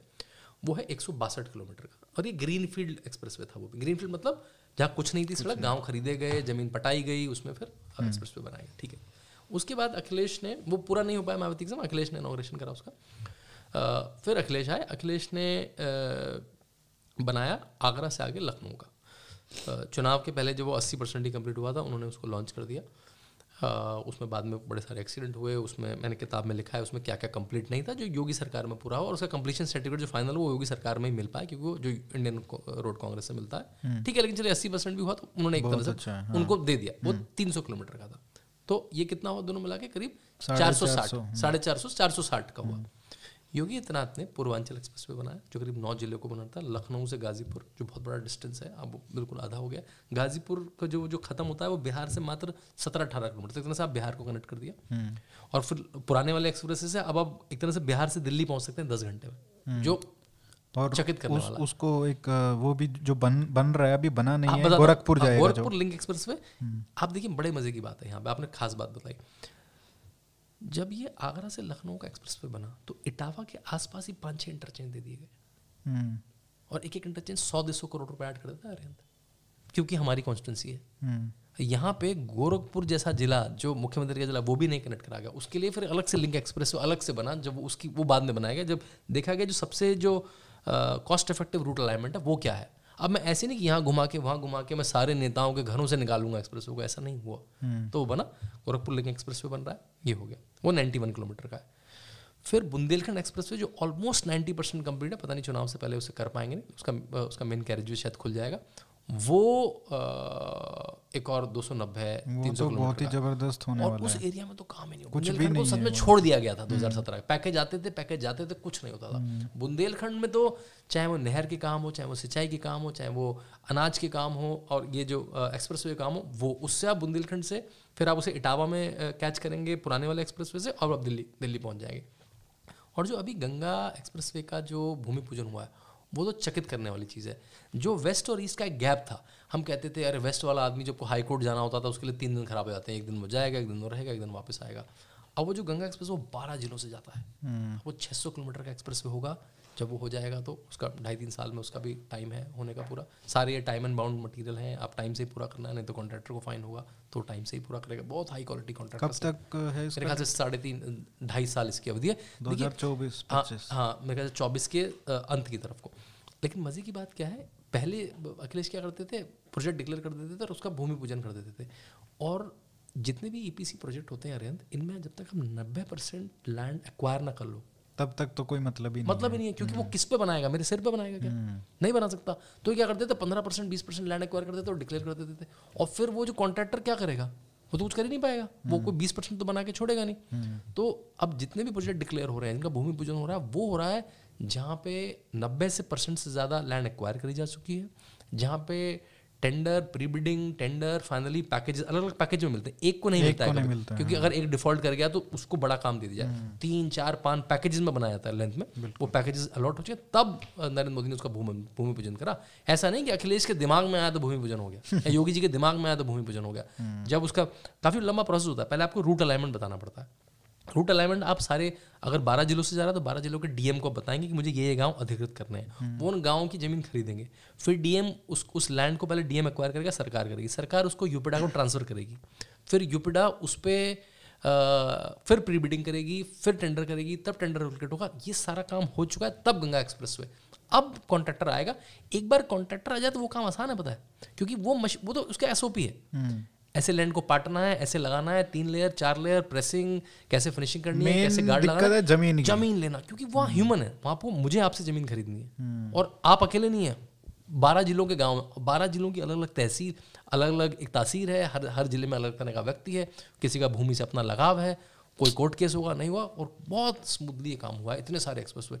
तो मायावती ने भी एक्सप्रेस वे बनाए अखिलेश ने भी बनाए लेकिन यहाँ पे हम स्केल ही अलग है। स्केल ही अलग है। मतलब हम डेढ़ हज़ार किलोमीटर की एक्सप्रेस वे की बात कर रहे हैं। जब ये हो जाएँगे दो ढाई साल में उत्तर प्रदेश एक्सप्रेस वे में कहाँ पहुँच जाएगा? मतलब आप नोएडा से जो मीडिया कर्मी हैं उनको पूरा प्रदेश घूम के वो तीन चार दिन में वापस आ सकते हैं बड़ी रिपोर्टिंग हाँ लेकिन वो रहेंगे नोएडा में आप चिंता ना करिए।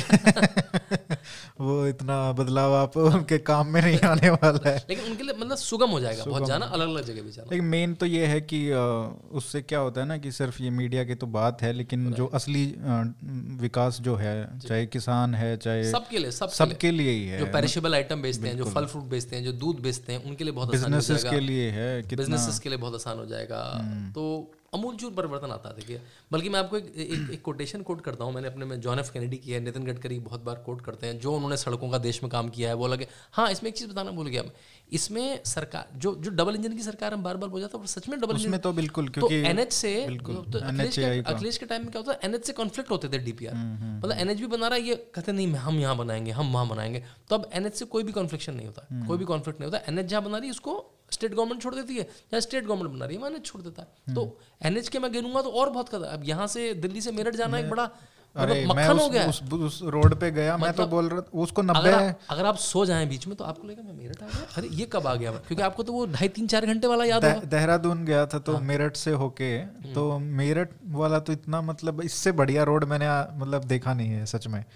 और वहाँ पे नब्बे की लिमिट थी मैं कहा भाई नहीं नब्बे की लिमिट तो बनती नहीं है यहाँ पे एक सौ एक सौ बीस की कम से कम होनी चाहिए। गडकरी जी ने बोला भी कि भाई कुछ कुछ कोर्ट के ऑर्डर्स हैं हाँ। तो मैं उसको चेंज करना खुद चाहता हूँ तो करेंगे। देखिए जब आप प्रॉब्लम को हेड ऑन लेंगे तो सॉल्व भी होगी ना वो। और ये जब सेंटर स्टेट का हम जब कपलिंग होगी तो कोई तो हम जैसे अभी हाँ। सीधा यहाँ तक बागपत से सीधा मुजफ्फरनगर और फिर देहरादून तक भी बन रहा है बन रहा है। कह रहे दो घंटे में। कहा कि मुझे दो साल में दीजिए मैं दो घंटे में आपको देहरादून पहुँचा दूँगा। तो बहुत बहुत बहुत ही सुंदर काम हुआ और कोई सजेशन है एक्सप्रेस वे का? या बहुत बहुत एक नॉर्थ में थोड़ा कम लग रहा है ना?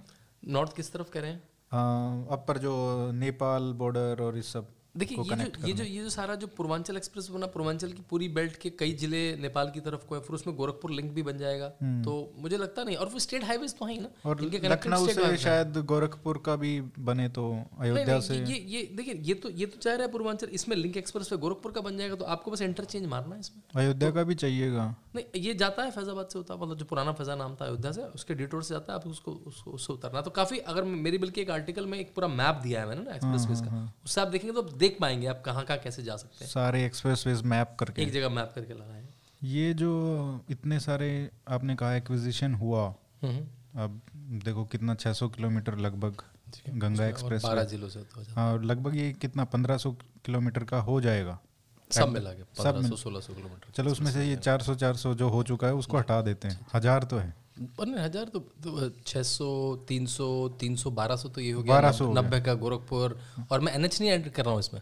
वो तो मोदी जी खाते में जा रहे हैं। एनएच हाँ। तो ऐड ही नहीं कर रहा हूँ अभी ना। एनएच गिनेंगे तो फिर ये तो मेजर एक्सप्रेस वे ये मेजर एक्सप्रेस वे है जहाँ पे आपकी दूरी मैं देखो आप दूरी बताता हूँ। दस दस घंटे की दूरी चार चार घंटे में आप समझ रहे दस हाँ, घंटे इंडिया में किलोमीटर से तो होता ही नहीं था ना। कितने हाँ। घंटे में पहुँचना है ये होता था। हाँ, कोई मुझसे पूछता ना कि भाई कि कितना दूर है? कहता था सौ किलोमीटर। वो छोड़ो बताओ कितना समय लगता है? कितना समय लगता है ना? हाँ। क्योंकि सौ किलोमीटर में भारत में दो घंटे भी लग सकते हैं और दस घंटे भी लग सकते हैं। पटना से बेगूसराय जाओ तो है तो बिल्कुल कितना थोड़ा ही डिस्टेंस है लेकिन पाँच छः घंटे लग जाते हैं आराम से। तो दस दस घंटे के डिस्टेंस है जो साढ़े तीन चार चार घंटे के हो गए। बल्कि मैं तो कहता हूँ कि जो सबसे बड़ा फ़ायदा हुआ है वो अखिलेश यादव को हुआ है। कि वो आजमगढ़ उनकी कॉन्स्टिट्यूंसी है। लखनऊ से जाने में पहले पाँच ही घंटे लगते थे। अब डेढ़ दो घंटे लगेंगे। वो जाते नहीं थे। हाँ। ढाई साल में ढाई साल से सांसद उन्नीस उन्नीस से ढाई साल में ढाई बार नहीं गए। अब कम से कम हाँ। जा पाएँगे वहाँ पर। आसानी से जा पाएँगे। उनकी पार्लियामेंट में अटेंडेंस भी सैंतीस परसेंट है केवल। थर्टी सेवन परसेंट मतलब लखनऊ से दिल्ली नहीं आ पा सकते महाराज।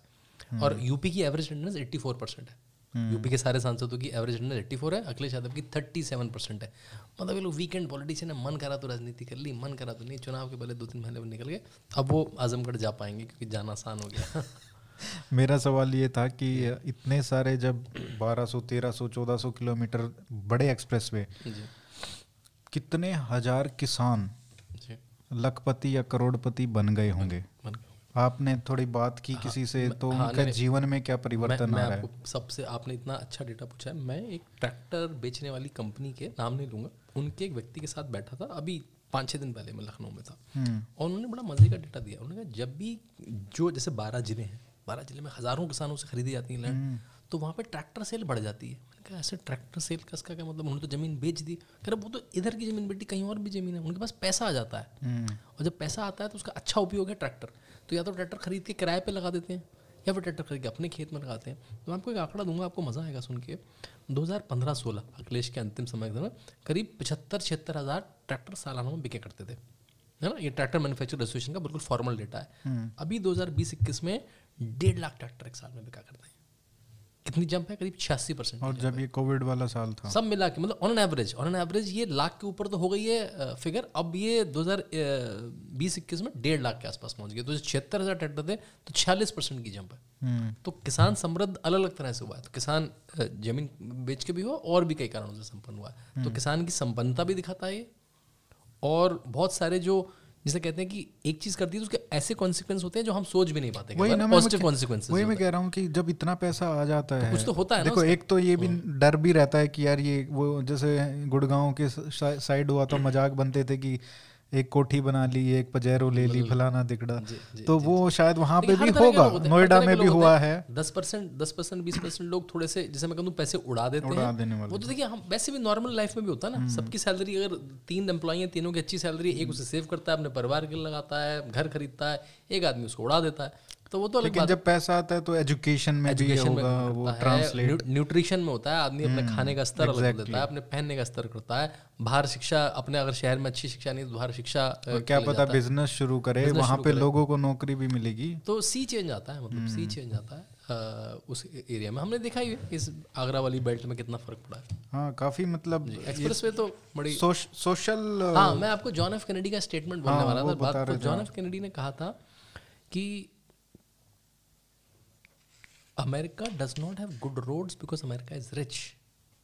Hmm. Because America has good roads, America is rich. So so, hmm. एक अच्छी सड़कें एक प्रदेश को या एक देश को रिच बना देती हैं तो ऐसा नहीं कि अमेरिका रिच था इसलिए उन्होंने अच्छी सड़कें बना दी क्योंकि वहाँ अच्छी सड़कें बनी और उसमें इन्वेस्ट करा गया इसलिए अमेरिका रिच हुआ क्योंकि कनेक्टिविटी हर तरह की कनेक्टिविटी चाहे वो फ़ोन की हो चाहे वो इंटरनेट की हो चाहे वो बिजली की कनेक्टिविटी हो चाहे वो सड़क की कनेक्टिविटी हो चाहे वो हवाई जहाज़ की हो चाहे वो रेल की हो वो डिस्टेंसेस कम करती हैं समय बचाती हैं hmm. और एक अनवायरबल बिज़नेस को भी मतलब सोचिए अब एक आजमगढ़ का मिल्क फार्मर है वो नहीं सोच सकता ना मैं लखनऊ में बेचूँगा। पाँच घंटे दूध को लेकर वापस आएगा उतने में तो दूध ही फट जाएगा। हम्म। अब वो डेढ़ घंटे में सोच सकता है दो घंटे में सोच सकता है वो। तो बहुत सारे ऐसे बिज़नेस हैं जो आप सोच ही नहीं सकते थे वो बिज़नेस वायबल हो जाएँगे अब क्योंकि सब्ज़ियाँ ही ले लो। सब्ज़ियाँ पेरिशेबल होती हैं फल पेरिशेबल हम्म। होते हैं उनका बिज़नेस ही साइकिल चेंज हो जाती है और आप एक नए मार्केट में सेल कर पाते हैं। अच्छा स्टेट हाईवेज में भी कुछ बदलाव स्टेट हाईवे में हाँ मैंने संख्या दी है कि कितना बड़ा स्टेट हाईवे जो भी कोई हज़ार किलोमीटर का स्टेट हाईवे में भी अच्छा काम हुआ है। तो मतलब सिर्फ़ डबल इंजन नहीं मतलब अपना भी इंजन अपना भी सही काम कर रहा है। इंजन बहुत अच्छा काम कर रहा है। अच्छा तो ये किसानों में खासकर कि उत्तर प्रदेश के पश्चिमी भाग में गन्ना किसानों का बहुत बड़ा मतलब हज़ारों करोड़ों का दस दस हज़ार करोड़ के पेंडिंग ड्यूज रहते थे। तो मैं अभी छब्बीस नवंबर को का डेटा देख रहा था तब तक का डेटा एक दिसंबर को शायद संसद में रखा गया। उसमें 2021 की बात बता रहे हैं? हाँ हाँ हाँ, हाँ ये एक हाँ। दिसंबर। हाँ एक दिसंबर पच्चीस पच्चीस दिन बीस दिन पहले की बात है। तब वो डेटा में आया कि 2019-20 का जो सेशन था एग्रीकल्चर का, का। उसमें एक बी ज़ीरो ड्यू है शुगर केन का। 2020-21 का जो अभी चल रहा है 2020-21 का अभी मतलब खत्म हो गया है बाईस का चल रहा है। तो वहाँ का सैंतीस सौ करोड़ बचा है out of thirty three thousand crore. तो मतलब लगभग दस परसेंट भी नहीं। नहीं बचा। नहीं बचा तो एक मैं ये समझना चाहता हूँ कि ये दिक्कत क्या होती थी हाँ, बड़ी इंटरेस्टिंग कहानी ठीक है और एक ये सु, मतलब सुधार किया तो क्यों किया क्योंकि हाँ। पैसे की तो कोई कमी नहीं थी पैसा तो फेंकते थे कि भाई दस हज़ार दे दिया बीस हज़ार हाँ, दे दिया लेकिन वो पहुँचता नहीं था अलग है हाँ। एक तो इसमें दो तीन बातें मज़े की आपने अच्छा क्वेश्चन पूछा ये है अगर प्रश्न अच्छे हो तो जवाब भी अच्छे आता देखिए वेस्ट में वेस्ट गन्ने की बेल्ट है हम्म। वहाँ पे जो जो धान और गेहूँ की जो खेती होती है वो मिनिमल है वो सब हम्म। अपने यूज़ के लिए ज़्यादा होती है हम्म।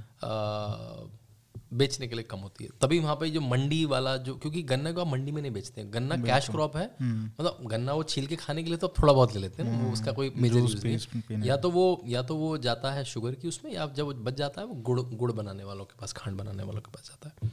अब जो सत्तर अस्सी परसेंट जो मिले हैं बस वो सरकारी नहीं वो प्राइवेट मिले हैं। अच्छा। ठीक है? तो आपने प्राइवेट मिल को बेचा। अब पैसा कौन देगा?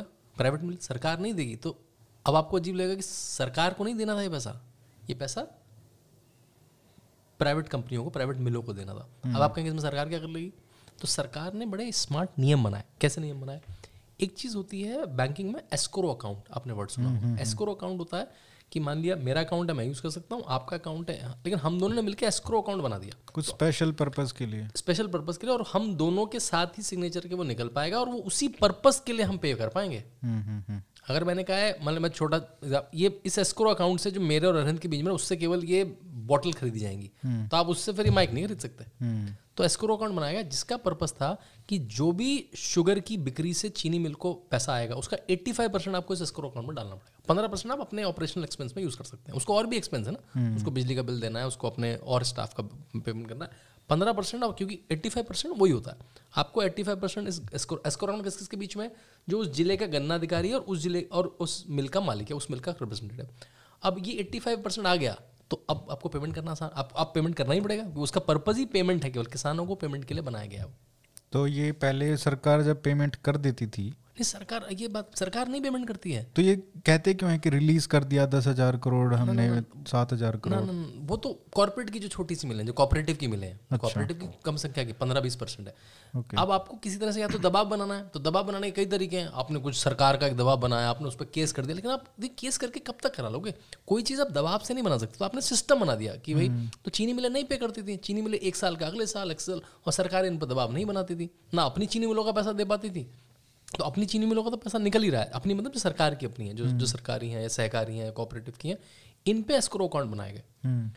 और जो एक गन्ना पर्ची मिलती है कि भाई आप हाँ। मैं इतनी इतनी खरीदूँगा इतना आपका पेमेंट है। अब वो मोबाइल पे आने लगी। एक ऐप है ई गन्ना ऐप उसके पैंतालीस लाख डाउनलोड है। गूगल में इसकी रेटिंग है four point two four point three किसानों ने डाउनलोड करी हुई है। कुछ सी की मदद से यूज़ करते हैं उस ऐप को। हम्म। तो गन्ने में जो भुगतान हुआ है जब योगी की सरकार आई 2017 में तो करीब ढाई साल का पेमेंट पेंडिंग था उस समय।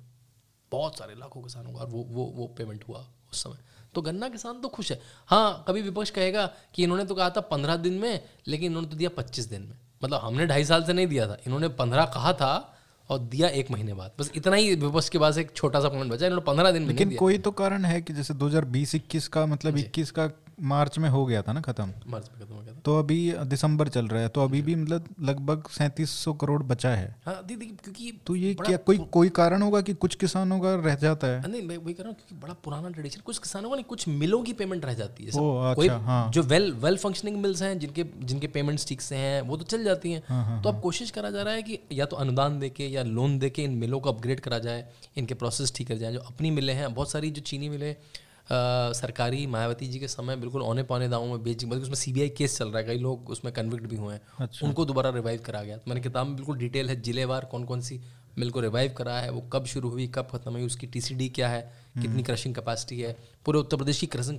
क्रशिंग कैपेसिटी बहुत बढ़ गई उत्तर प्रदेश फिर से पिछले चार साल से चीनी में नंबर वन है जो महाराष्ट्र हो गया था बीच में। बहुत पहले कभी हुआ करता था उत्तर प्रदेश नंबर वन फिर से नंबर वन आ गया।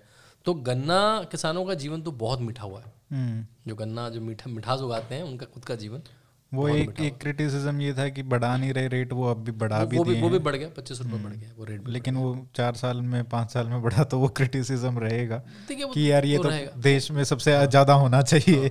ये थोड़ा बहुत तो चलता रहता है। बट हाँ मतलब ये भी मीलों का भी ये होता है ना कि एफिशिएंसी शायद एक आधी मील की इतनी अच्छी नहीं होती। क्या पता उनको पंद्रह की बजाय बीस पच्चीस परसेंट अगर हम तीन लोग हैं पाँच लोग हैं पाँच लोग एक ही धंधा करते हैं पाँच लोग एक ही एफिशिएंसी से धंधा नहीं करते ना? तो शायद वो ट्वीक कर सकते हैं एस्क्रो में जैसे आपने कहा ना पंद्रह परसेंट उनको ऑपरेटिव एक्सपेंसेस क्या पता उनके इनएफिशिएंसी की वजह से पच्चीस परसेंट हाँ, लगता हो इसलिए दिक्कत आ रही है। तो वो भी अब देखिए अब जब आप एक प्रॉब्लम हम्म। को हेड ऑन ले लेंगे ना तो फिर वो सॉल्व होगी। अभी नाइन्टी परसेंट लोगों के लिए सॉल्व होगी दस परसेंट के लिए और सॉल्व हो जाएगी। क्योंकि अभी क्या है कि पहले दो साल में मिलता था अभी एक साल में मिल रहा है या छह महीने में मिल रहा है तीन महीने में तो लोग कहेंगे यार नहीं और तेज चाहिए हमको। देखिए तो वो तो आशाएँ भी बढ़ जाएँगी। जनता तो डिमांडिंग है हाँ। और आप एक चुनाव तो अच्छा करके जीत सकते हैं अगले चुनाव तो कोई याद नहीं रहेगा उसको। वो भूल हाँ। जाएगा कि पहले दो दो साल में मिला करता था। आपका तीन महीने में क्यों मिलता है? आपने तो हाँ। पंद्रह दिन कहा था। तो अच्छी बात है ना। यही तो दबाव है। अब जनता इस सरकार पर भी दोबारा बनेगी तो दबाव डालेगी। भाई आपने पंद्रह दिन कहा था अब तो हमें वो दो साल से तीन महीने की आदत पड़ गई है। एक महीने की आदत पड़ गई अब हमें पंद्रह दिन में चाहिए। और हाँ ये सारा पैसा ऑनलाइन जा रहा है अरियंत हम्म। सारा पैसा डीबीटी के थ्रू ऑनलाइन जा रहा है। वो तो नरेंद्र मोदी ने व्यवस्था बना दी है। लोगों ने कहा अरे क्यों क्यों जैम ट्रिनिटी कर रहे हो? क्यों जनधन? क्यों आधार? क्यों मोबाइल तो चल गया। कोविड में कितना फ़र्क पड़ा। कोविड में कितना फ़र्क पड़ा। सारी स्कीमें उसी में बैठी हुई है। हम्म। वो बेस है। अगर वो बेस ना हो तो मैं स्कीम नहीं बिठा पाऊँगा उसी का तो कारण है कि सौ में हाँ? से सौ जा रहा है हाँ। पहले पंद्रह ही जाता था राजीव जी के बिल्कुल बिल्कुल। अच्छा इसमें एक एक जो चैप्टर है वो सांस्कृतिक जो पुनर्जागरण जो कल्चरल बोलता हूँ हाँ जो यूपी में बिल्कुल जिसके लिए जाना जाता है यूपी मतलब कृष्ण राम, राम कृष्ण शिवा सबकी सबकी भूमि है। और वहाँ पे इन तीनों जगह का तो पता ही है काशी का मथुरा का और अयोध्या का भी बहुत कुछ ध्यान। इसके इनके अलावा मैं ये सोच रहा था कि भव्य मंदिर जो गोरखनाथ मठ इनका तो महाराज जी का खुद है, खुद है वहाँ पे क्यों नहीं भव्य और बना रहे उसको? ये हाँ। ये, ये खुद ही नहीं कर रहे कि भाई नहीं मैं सीएम हूँ तो मैं यहाँ पे नहीं, इतना नहीं तो करूँगा। काफ़ी काफ़ी भव्य है और गोरखपुर तो पहले ही एक धार्मिक नगरी रही है पूरा नगर गोरखनाथ हम्म। मठ है उसी के आधार पर चलता है मठ का बड़ा वहाँ पे लोगों के मन में विश्वास है। लेकिन लेकिन वो सीएम सिटी वाली बात आ रही है क्या नहीं बहुत सारी चीज़ देखिए अभी देखा ना एम्स अच्छा। गोरखपुर आ गया फर्टिलाइज़र फैक्ट्री आ गई वहाँ पे मार का सेंटर आ गया ब्रिज हम्म। वो सब तो हो गया देखिए वो और ये भी है कि सीएम सिटी नहीं भी होनी चाहिए ना मतलब क्यों सीएम सिटी हो ना स्पेशल नहीं है स्पेशल नहीं जो औरों को मिल रहा है और जो हाँ उस प्रदेश जैसे काशी है काशी उसका महत्व इतना है उसमें बी हम्म। है उसमें घाट है उसमें बाबा विश्वनाथ है हम्म। बहुत बड़ा सेंटर है तो उसमें बहुत कुछ हुआ ही हमने देखा है काशी तो हम लोग सब गए हैं पिछले पाँच सात साल में। तो जब हमने कुंभ देखा 2019 का जो कुंभ हुआ क्या भव्य कुंभ हुआ मतलब और हम्म। अखिलेश यादव के समय जब कुंभ हुआ था उसमें आज़म घा को प्रभारी बना दिया था मतलब चिड़ाने वाली बात। हाँ। मतलब उन्हें कोई हिंदू नेता नहीं मिला। बिल्कुल। उन्हें कोई व्यक्ति तो सनातन धर्म का। केवल तंग करने वाली तंग करने चिढ़ाने के लिए कि भाई मैं मैं हम्म। बनाऊँगा तो पता था। और क्या भव्य कुंभ हुआ उसमें एनआरआईज आए उसमें सारे लोगों के राजनीतिक आए उसमें बड़े बड़े नेता आए उसमें करोड़ों लोग आए। मैंने काफ़ी हाँ। अच्छे से कवर किया था उसमें किस तरीके से टेक्नोलॉजी का फ़र्स्ट टाइम बहुत सारी चीज़ें और आपने सफ़ाई देखी थी वहाँ पे मतलब आप ऐसे करके एक पान पराग का पैकेट तक नहीं ढूंढ सकते उसके लिए भी कम से कम लाखों सफ़ाई कर्मी लगे थे हम्म। और जिनके मोदी ने जाके उनके उनके पैर तक धोए कि भाई ये कुंभ अलग है और उसमें सबसे अच्छी चीज़ थी सफ़ाई आपको हम्म। दिखती थी आपको नदी के पास जो बालू दिखती थी उसमें कुछ छोटा सा भी आता था तो वो आदमी चिमटा सा लेके आता था और वो पन्नी लेके चलते थे। रेड हम्म। ड्रेस में बढ़िया स्वच्छता प्रहरी। और वो घूमते आप इधर देखो तो आपको चार पाँच इधर दिखेंगे वो बस वो, उनको इक्विपमेंट बहुत अच्छे मिले थे अच्छी जगह उनको रहने का मतलब था ग्लव्स पहन के मास्क पहन के अच्छे उस समय भी मास्क पहन के रहते थे वो लोग अच्छे से वो लोग पिक करते रहते थे पन्नी मारते बिल्कुल साफ़ टॉयलेट के ऊपर ही पूरा इतना बड़ा वो था कि किस तरीके से वो मैनेजमेंट सप्लाई चेन जो पूरा बायो टॉयलेट्स लगाए गए थे मतलब आप डेढ़ लाख दो लाख कितने थे? ऐसे थे मैंने संख्या लिखी। अब ऐसे ऐसे आप गर्दन घुमाएँ आपको टॉयलेट इधर दिख जाएगा टॉयलेट इधर जाएगा महिलाओं के अलग टॉयलेट बहुत सुंदर था बहुत सुंदर हम्म। इसके इनके अलावा भी कुछ हाँ, तो कुंभ हुआ काशी विश्वनाथ में हमने देखा हमने हमने हमने देखा जो जो अयोध्या में हो रहा है वो हो रहा है अयोध्या नगरी पहले से जब मंदिर का वर्डिक्ट नहीं आया था तो अयोध्या हाँ, नगरी बहुत अपग्रेड हाँ। गई थी उसके तारों को नीचे करना उसके तालाबों को साफ़ करना उस पर घाट करना और दीपोत्सव दीपोत्सव अपने आप में उस जगह को इंटरनेशनल लेवल पर ले जाता है हम्म। पहले 2017 में आप ओयो में मेकमाई ट्रिप में सर्च करो आपको एक होटल दो होटल दिखता था। अब सब होटल ने अपने वो भी फैजाबाद में थोड़ा हाँ मेन मेन जो लार्जर अयोध्या अब तो हाँ। फैजाबाद नहीं जिला बचा जो लार्जर हाँ। अयोध्या है टाउन के बाहर वहाँ दिखता था। हाँ। अब कई होटलों ने आपको अपडेट करा जब दीपोत्सव होता है तो वहाँ कोरिया की फ़र्स्ट लेडी आती है इंडोनेशिया से थाईलैंड से रामायणा के मंचन अभी तो शुरुआत है। हाँ और जो दिए जलाने की संख्या है उस पर Guinness book of world record हुआ है जो दिए बनाने वाले हैं उसके लिए माटी बोर्ड बन गया है।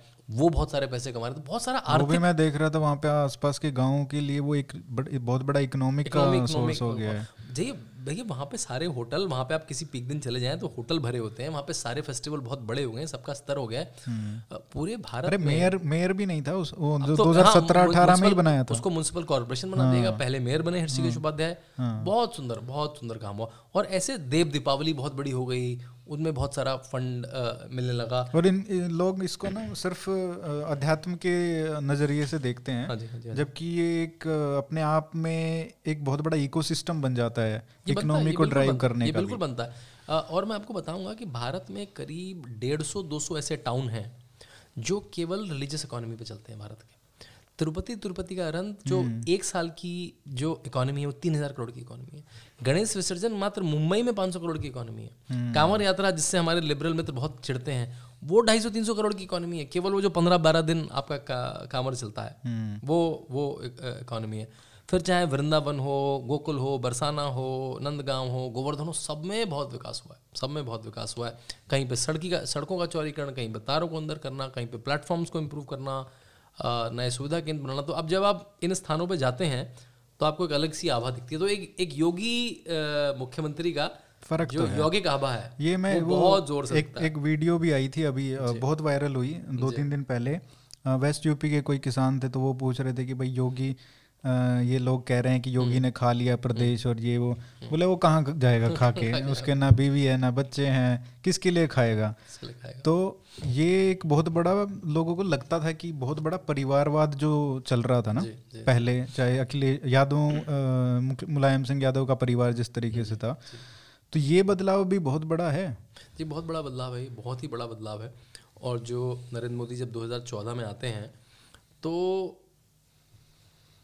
चाहे वो संज्ञा बिल्ली की चाय वाला बन गया लेकिन कैसे वो स्तर से उठ के आए हमें उनकी माँ तो कभी कभी हम टीवी में देख लेते हैं उनके कौन उनके भाई बहन हैं कौन उनके उनके रिश्ते नाते हमें कुछ नहीं पता सेम योगी आदित्यनाथ का जो मैंने उन पिछली किताब में the monk who became chief minister में लिखा है हम्म। मुझे बड़ी मुश्किल हुई उनके एक एक व्यक्ति को ढूँढने के लिए हम्म। कोई फूल बेच रहा है नीलकंठ के रास्ते में कोई फौजी है कोई स्कूल में टीचर है और इधर मैं अगर आता हूँ मुलायम सिंह यादव के परिवार में तो अगर आप मुझे एक मिनट का समय दें तो मैं एक पैराग्राफ पढ़ के सुनाना चाहूँगा। हम्म। ये है मेरे ख्याल से पेज पच्चीस वाला है। हाँ पेज पच्चीस में मैं पढ़ के सुनाऊँगा आपको हिंदी हाँ, वाले से हिंदी हाँ, वाले से पढ़ के सुनाऊँगा तो आपको कुछ नाम बताऊँगा और मुझे लगता है ये यादव राजनीति भी नहीं है ये बस सफ़ाई खानदान की राजनीति है। बिल्कुल। ये यादवों के भी सगे नहीं है ये तो हम्म। बस सफ़ाई खानदान के सगे मुझे पढ़ने दीजिएगा आप ये।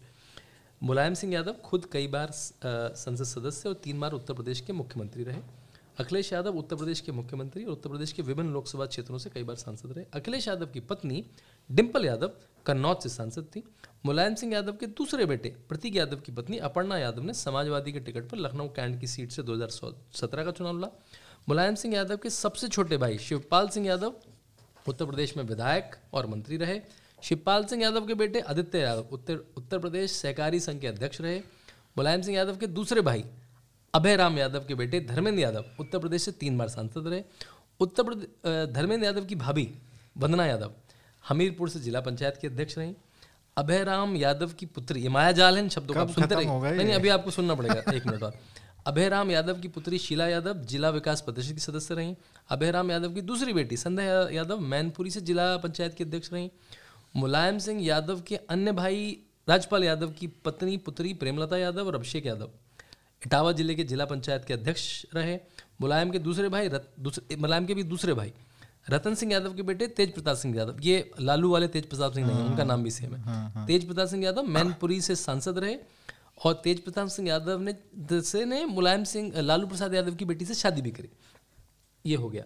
रतन सिंह यादव की बहू मृदुला यादव सफ़ाई की प्रखंड विकास परिषद में रही। मुलायम सिंह यादव के चचेरे भाई राम गोपाल यादव। वो उन्नीस से राज्यसभा के सांसद हैं। राम गोपाल वर्मा के बेटे अक्षय यादव उत्तर प्रदेश के फिरोजाबाद के सांसद रहे। हाँ। तो ये मायाजाल में आपके दर्शकों को और अपनी किताब में इसलिए लगा आप थोड़ी देर कंफ्यूज होंगे इतने सारे यादव कि ये ये था परिवारवाद। ये हल्का फुल्का नहीं है। हम्म। केवल अखिलेश और मुलायम तक सीमित नहीं है केवल ये राम गोपाल वर्मा और शिवपाल तक सीमित नहीं है। उसका भाई उसकी पत्नी उसका साला उसका दमाद सबको कैसे में राजनीति में लाऊँ? उसकी काबिलियत है नहीं है उसने कोई सामाजिक काम करा है नहीं है क्योंकि वो सैफाई खानदान से आता है क्योंकि वो मुलायम के खानदान से आता है। और दूसरी तरफ़ नरेंद्र मोदी है। दूसरी तरफ़ योगी आदित्यनाथ जिनके परिवार का आपको मालूम ही नहीं है हम्म। कौन उनका परिवार कौन उनके माँ कौन उनकी पिता तो ये लोगों को बहुत, बहुत असर पड़ रहा है पड़ता है लोगों को पता लगता है कि आप राजनीति में आए क्यों है? हम्म। मैं एक एक उदाहरण से खत्म करूँगा बात हम्म। काफ़ी लंबी चर्चा हो गई है। आप राजनीति में आए क्यों है? आप राजनीति में अपनी फैमिली प्लानिंग करने के लिए आए हैं अपनी वेल्थ प्लानिंग करने के लिए आए हैं कि प्रदेश की वेल्थ प्लानिंग करने के लिए आए हैं? दो उदाहरण दूँगा। योगी आदित्यनाथ के पास पहली फ़ाइल जो आई जब वो मुख्यमंत्री बने आई कि आप कौन सी गाड़ी खरीदेंगे? तो उन्होंने गाड़ी क्यों खरीदनी है? मतलब यही परिपाटी है। जब मायावती आई तो उन्होंने करीब एक डेढ़ करोड़ की लैंड क्रूसर खरीदवाई बुलेट प्रूफिंग के साथ। फिर जब अखिलेश यादव आए तो उन्होंने दो मर्सिडीज़ गाड़ी खरीदवाई सात करोड़ की आई बुलेट प्रूफिंग के साथ। तो मुख्यमंत्री उन गाड़ियों को क्या हुआ? उनका वो भी हैं लेकिन परिपाटी है नया सीएम नई गाड़ी से शुरू करता है। हम्म। तो उसने कहा कुछ नहीं फ़ाइल फेंको और वो गाड़ी में छोटा सा खर्चा मैं भी करवाऊँगा उसमें ढाई सौ रुपये खर्च करो और जो सीट है आगे वाली उसका रंग है उसमें भगवा कपड़ा लगा दो। वो भगवा कपड़ा मुझे त्याग की याद दिलाएगा मुझे ये याद दिलाएगा कि ये कुर्सी मुझे जनता ने दी मेरी कुर्सी नहीं है ये कार मेरी नहीं है केवल एक साधन है जब तक मुझे ये ये पद दिया गया। अभी आप एक एक माइंड सेट का डिफरेंस देख रहे हैं। एक आदमी कह रहा है मैं लैंड क्रूसर जब तक शुरू करा तब मैं अपना सीएम बनूँगा। मैं दो मर्सिडीज दिलवाऊँगा तब मैं अपना काल शुरू करूँगा। दूसरा उदाहरण। मुख्यमंत्री ने सबसे पहले आते ही पिछले कई सालों की बजट स्टडी करे कि कैसे उत्तर प्रदेश सरकार पैसे खर्च करा करती थी। हम्म। उनको एक मत बड़ा खटखटाया कि वो था उत्तर प्रदेश के मुख्यमंत्री और मंत्रियों का टैक्स वीपी हम्म। सिंह अगर आपको पता है देश के प्रधानमंत्री रहे वो, वो उत्तर प्रदेश के मुख्यमंत्री भी रहे। हम्म। उन्होंने एक लॉ पास करा कि उत्तर प्रदेश का मुख्यमंत्री और उत्तर प्रदेश के मंत्री टैक्स नहीं पे करेंगे। मतलब पे करेंगे उनके टैक्स सरकार पे करेगी। और ऐसे चलता रहा। मायावती जो अपने इलेक्शन डिक्लेरेशन में नब्बे सौ करोड़ डिक्लेयर करती हैं उन, उन्होंने भी कभी नहीं सोचा कि टैक्स हमें खुद देना चाहिए। हम्म। क्या पता वीपी सिंह के समय गरीब होते हों विधायक पता नहीं। अखिलेश यादव जिन्होंने अपनी पत्नी के साथ करीब पैंतीस चालीस करोड़ की संपत्ति डिक्लेयर करी अपने इलेक्शन के पेपर्स में उन्हें भी कहीं दिमाग में आया। योगी ने कहा भाई मेरा बाबू मेरा क्लर्क टैक्स देता है, मेरा बाबू टैक्स देता है, मेरे ऑफिसर टैक्स देते हैं, मेरा मेरा मेरा मेरा पुलिसकर्मी टैक्स देता है, मेरी जनता टैक्स देती है। जब गरीब से गरीब, अमीर से आदमी टैक्स दे कर सकता है तो मंत्री, मुख्यमंत्री टैक्स क्यों नहीं देगा? और वो चालीस साल से आला एक से स्ट्राइक हो गया। कि टैक्स दिया जाएगा, हम भी टैक्स देंगे, जैसे सब देते हैं। और ऐसे अनगिनत एग्ज़ाम्पल मैंने अपनी किताब में दिए हैं, जो एक योगी लाता है टेबल पर और वो योगी सोच सकता है कि मेरा, मेरी फैमिली प्लानिंग वेल्थ प्लानिंग के लिए नहीं आया हूँ यहाँ पे। मठ के थ्रू मैं कुछ जिलों में अपना काम कर पाता था अब पूरे प्रदेश कैनवस बड़ा हो गया मेरा मैं पूरे प्रदेश में काम कर पाता हूँ। आखिरी सवाल। जी। आ, योगी जी के बारे में आखिरी आखिरी हाँ चलो। काफ़ी रात हो गई है बारह बजने वाले हैं। तो मतलब एक उनका जो काम करने का तरीका जो है ना वो किस तरीके का है? किस तरीके से वो सोचते हैं ये तो इस इस तरीके की बातों से पता चलता है लेकिन डिसीज़न मेकिंग कई बार क्या होता है कि जैसे हमने कोरोना में देखा जब उनको खुद कोरोना हो गया था तो एक जो बाबू लोग कह लो या उनका एक वो आ गया था उसके बाद काफ़ी क्रिटिसिज्म हुआ जब वो वापस आए ठीक होके तब थोड़ा सुधार आया। और ये कई बार देखने को मिलता है जब एक आ, ऐसी घटनाएँ हुई हैं लॉ एंड ऑर्डर की भी जहाँ पे पुलिस की इनसेंसिटिविटी देखने को मिलती है फिर थोड़े दिन बाद जब मीडिया का वो होता है तो वो थोड़ा संभलते हैं। तो ये बार बार देखने को मिलता है और एक क्रिटिसिज्म ये आता है कि यार ये तो इसको योगी को सारे जो बाबू लोग हैं वो पागल बना रहे हैं। उनको बुद्धू हम्म। बना रहे हैं। तो हाँ, ये जो परसेप्शन है ये कैसे कितना ठीक है कितना गलत है? देखिए योगी इतना जैसा एक्सपीरियंस मुख्यमंत्री उत्तर प्रदेश को नहीं मिल सकता था मैं ऐसा क्यों कह रहा हूँ? तीन चार कारणों से कह रहा हूँ। योगी इतना जब मुख्यमंत्री बने शायद वो पहले ऐसे किसी भी प्रदेश के मुख्यमंत्री होंगे जो पाँच बार सांसद रहने के बाद मुख्यमंत्री बना मेरे ख्याल से ऐसा कोई और उदाहरण नहीं होगा। और मैं क्यों कह रहा हूँ जब आप सांसद बनते हैं तो सांसद बनना अपने आप में एक एजुकेटिव प्रोसेस है। और उनके हर संसद सत्र में उनके जो वो प्रश्न पूछ रहे हैं जिन डिबेट्स में पार्टिसिपेट कर रहे हैं उनकी जो अटेंडेंस है उनके जो प्राइवेट मेमोरेबल्स हैं वो नेशनल एवरेज से भी ऊपर हुआ करते थे। हम्म। और मैंने एक बार अपनी पिछली किताब में राहुल गांधी से उनका डेटा कंपेयर करा तो राहुल गांधी ने ज़ीरो क्वेश्चन पूछे तो उन्होंने चौवन क्वेश्चन पूछे राहुल गांधी ने पाँच डिबेट में पार्टिसिपेट किया राहुल गांधी कोई मापदंड नहीं हो सकते भैया। नेता तो बड़े फिर भी टीवी टीवी में रोज दिखाया जाता है। वो रहने दो उनको। हाँ, काम के उस पे मत करो हाँ, प्लीज़ और नहीं जब मैं उन्हें नेशनल एवरेज से कंपेयर हाँ। करता हूँ तब भी योगी हाँ, ऊपर आते हैं। नेशनल एवरेज से भी ऊपर आते हैं उत्तर प्रदेश के एवरेज से भी ऊपर आते हैं। तो ऐसा ही उन्नीस साल से कर रहे हैं वो। कई स्टैंडिंग कमेटी में रहे कई पार्लियामेंट्री कमेटी में रहे कई कई विजिट्स में बाहर गए, देश के बाहर गए, देश में भ्रमण करा तो उनको सरकारी कामकाज की पूरी समझ थी सरकारी काम टीचर के साथ, किसान के साथ सब्सिडी कैसे होता है? क्योंकि वो सालों से यही कर रहे हैं, सांसद के। फिर उनके अपने मठ में वो सालों से, पिछले 19-20 साल से जनता दरबार लगाते हैं, जिसमें हर जाति, पंथ, मत का 300-400 लोग आता है। गोरखपुर का नहीं, कई जिलों के लोग आते हैं, और उनका लेटर चाहे डीएम को लेटर लिख दिया एसपी को लेटर लिख दिया, चाहे मायावती की सरकार हो, अखिलेश की सरकार हो, मुलायम की सरकार हो डीएम काम करेगा ही करेगा।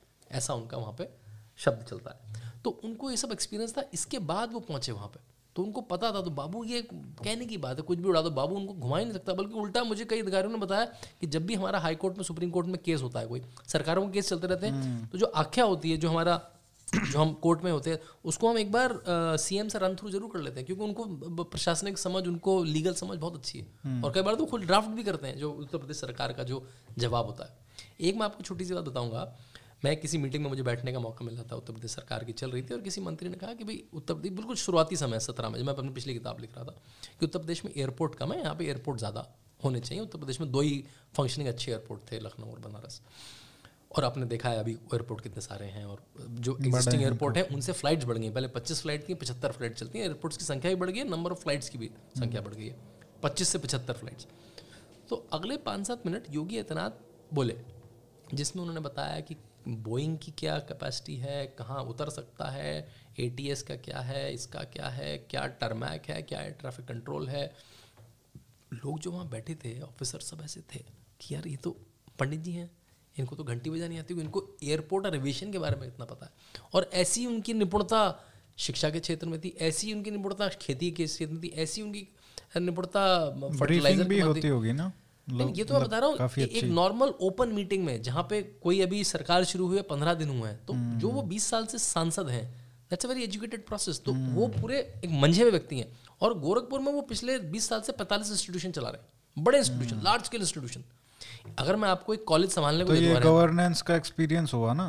एडमिनिस्ट्रेशन का एडमिनिस्ट्रेशन का एक्सपीरियंस भी है और सरकारी कामकाज की प्रणाली का तो सांसद होने के नाते एक्सपीरियंस है पिछले 20 साल से और जब इतने काम करवाते हो आप तो आपको सबको पता है कैसे डील करना है आप जब 500 लोग रोज डील कर रहे हो हम्म। किसी की स्कॉलरशिप नहीं मिली किसी की विधवा पेंशन नहीं मिली किसी की पता है कि कहाँ कहाँ गड़बड़ करते हाँ, हैं कहाँ कहाँ गम पड़ता है तो अरे हाँ। सोचो जो प्रैक्टिकल एक्सपीरियंस है उससे बड़ा तो कोई एक्सपीरियंस नहीं अगर हाँ। मैं दो एक एक बहुत अच्छे कॉलेज से पढ़ा लिखा डॉक्टर।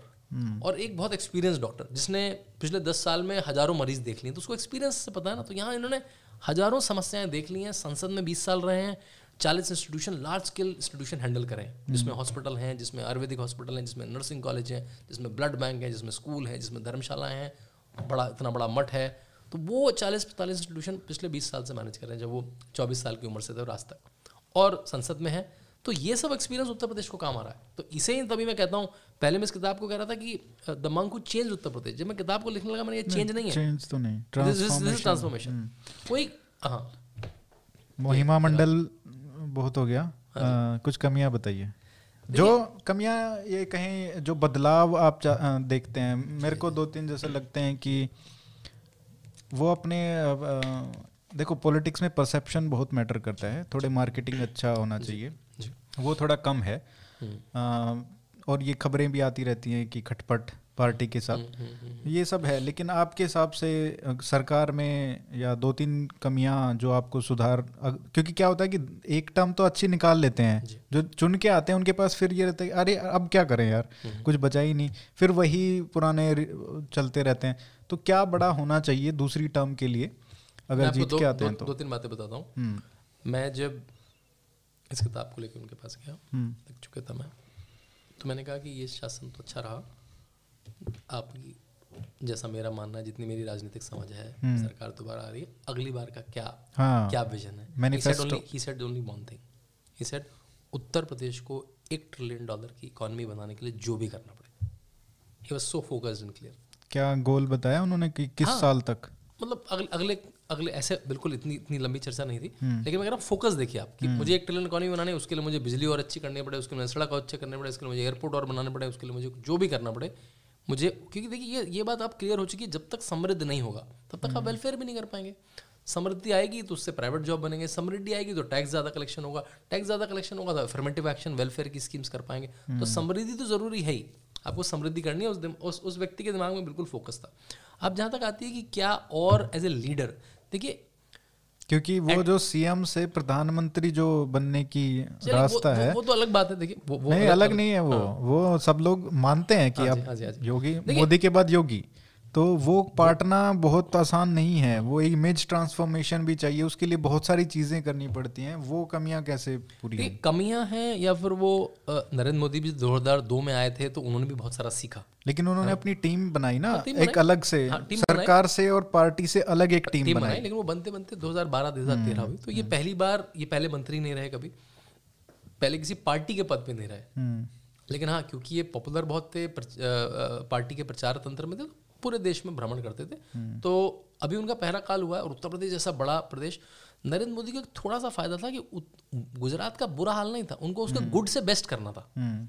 जो उन्होंने करा यहाँ पे इतना बुरा हाल है कि कोई लो हैंगिंग फ्रूट ही नहीं है हर फ्रूट हर फ्रूट बहुत हाई हाई फ्रंटिंग है। उसमें भी लॉन ऑर्डर खराब है उसमें बिजली नहीं आती उसमें सड़कें नहीं आती उसमें एडमिनिस्ट्रेशन तो का हाल अच्छी बात है उनके लिए तो इतना सारा करने को मिल रहा है। लेकिन लो हैंगिंग फ्रूट कुछ नहीं। ट्रांसफॉर्मेशन आ रहा है हाँ, ना। आपको एक छोटी छोटी चीज़ करने के लिए भरसक प्रयास करना पड़ता है ना? एक सिस्टम करप्ट पड़ा है पुलिस का सिस्टम एक तरह का है। उस पूरे सिस्टम को ओवरऑल करना। मतलब स्टार्टिंग में उनका काम था कि नौ बजे ऑफ़िस आ जाओ भाई। हम्म। मैं कॉल करूँगा दस बजे लैंडलाइन पे आपको उठाना होगा डीएमएसपी हम्म। को। सब अपने कैंप ऑफ़िस से काम कर रहे हैं। तो आपको मेरे ऑफ़िस में आके थूको मत। पान की पीके मत दिखाओ ऑफ़िस में मुझे। हम्म। तो एक बेसिक जो हाइजीन है वो सेट कर देंगे। तो एक अलग स्टेबल अब जैसे कहते हैं ना वो टेक ऑफ़ पे पहुँच चुका है। टेक ऑफ़ पे पहुँच चुका है। अब बहुत सारी नई प्रणालियाँ बड़े आराम से आ सकती हैं। अब उत्तर प्रदेश का एक विजन हो गया है। अगर मेरी टैगलाइन देखें तो उत्तर प्रदेश उत्तर प्रदेश में रहने वाला उत्तर प्रदेश का भैया एक गाली जैसा था।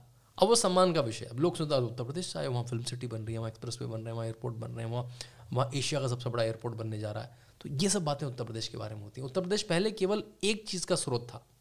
बॉलीवुड की पिक्चरों के लिए आ, कुछ कुछ ऐसे जो जो जो जो माफिया उनकी जो स्टोरीज मिलती थी वो केवल बॉलीवुड की पिक्चर को इंस्पायर करती थी।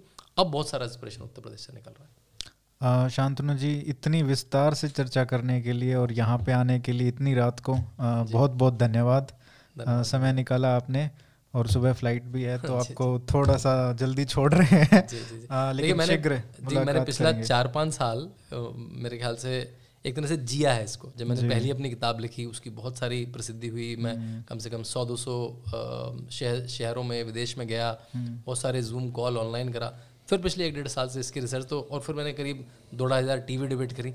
तो मेरे लिए ये टॉपिक मतलब बिल्कुल मैं कुछ और कोई डिबेट हो रही होती तो मना कर देता। हम्म। क्योंकि विषय ये था और आपके साथ रिकॉर्ड करने का मन था। इसलिए रात के बारह बजे में इसको रिकॉर्ड कर रहे धन्यवाद। बहुत बहुत धन्यवाद सर। फिर से आएँगे और बात करेंगे। बहुत बहुत धन्यवाद। Thank you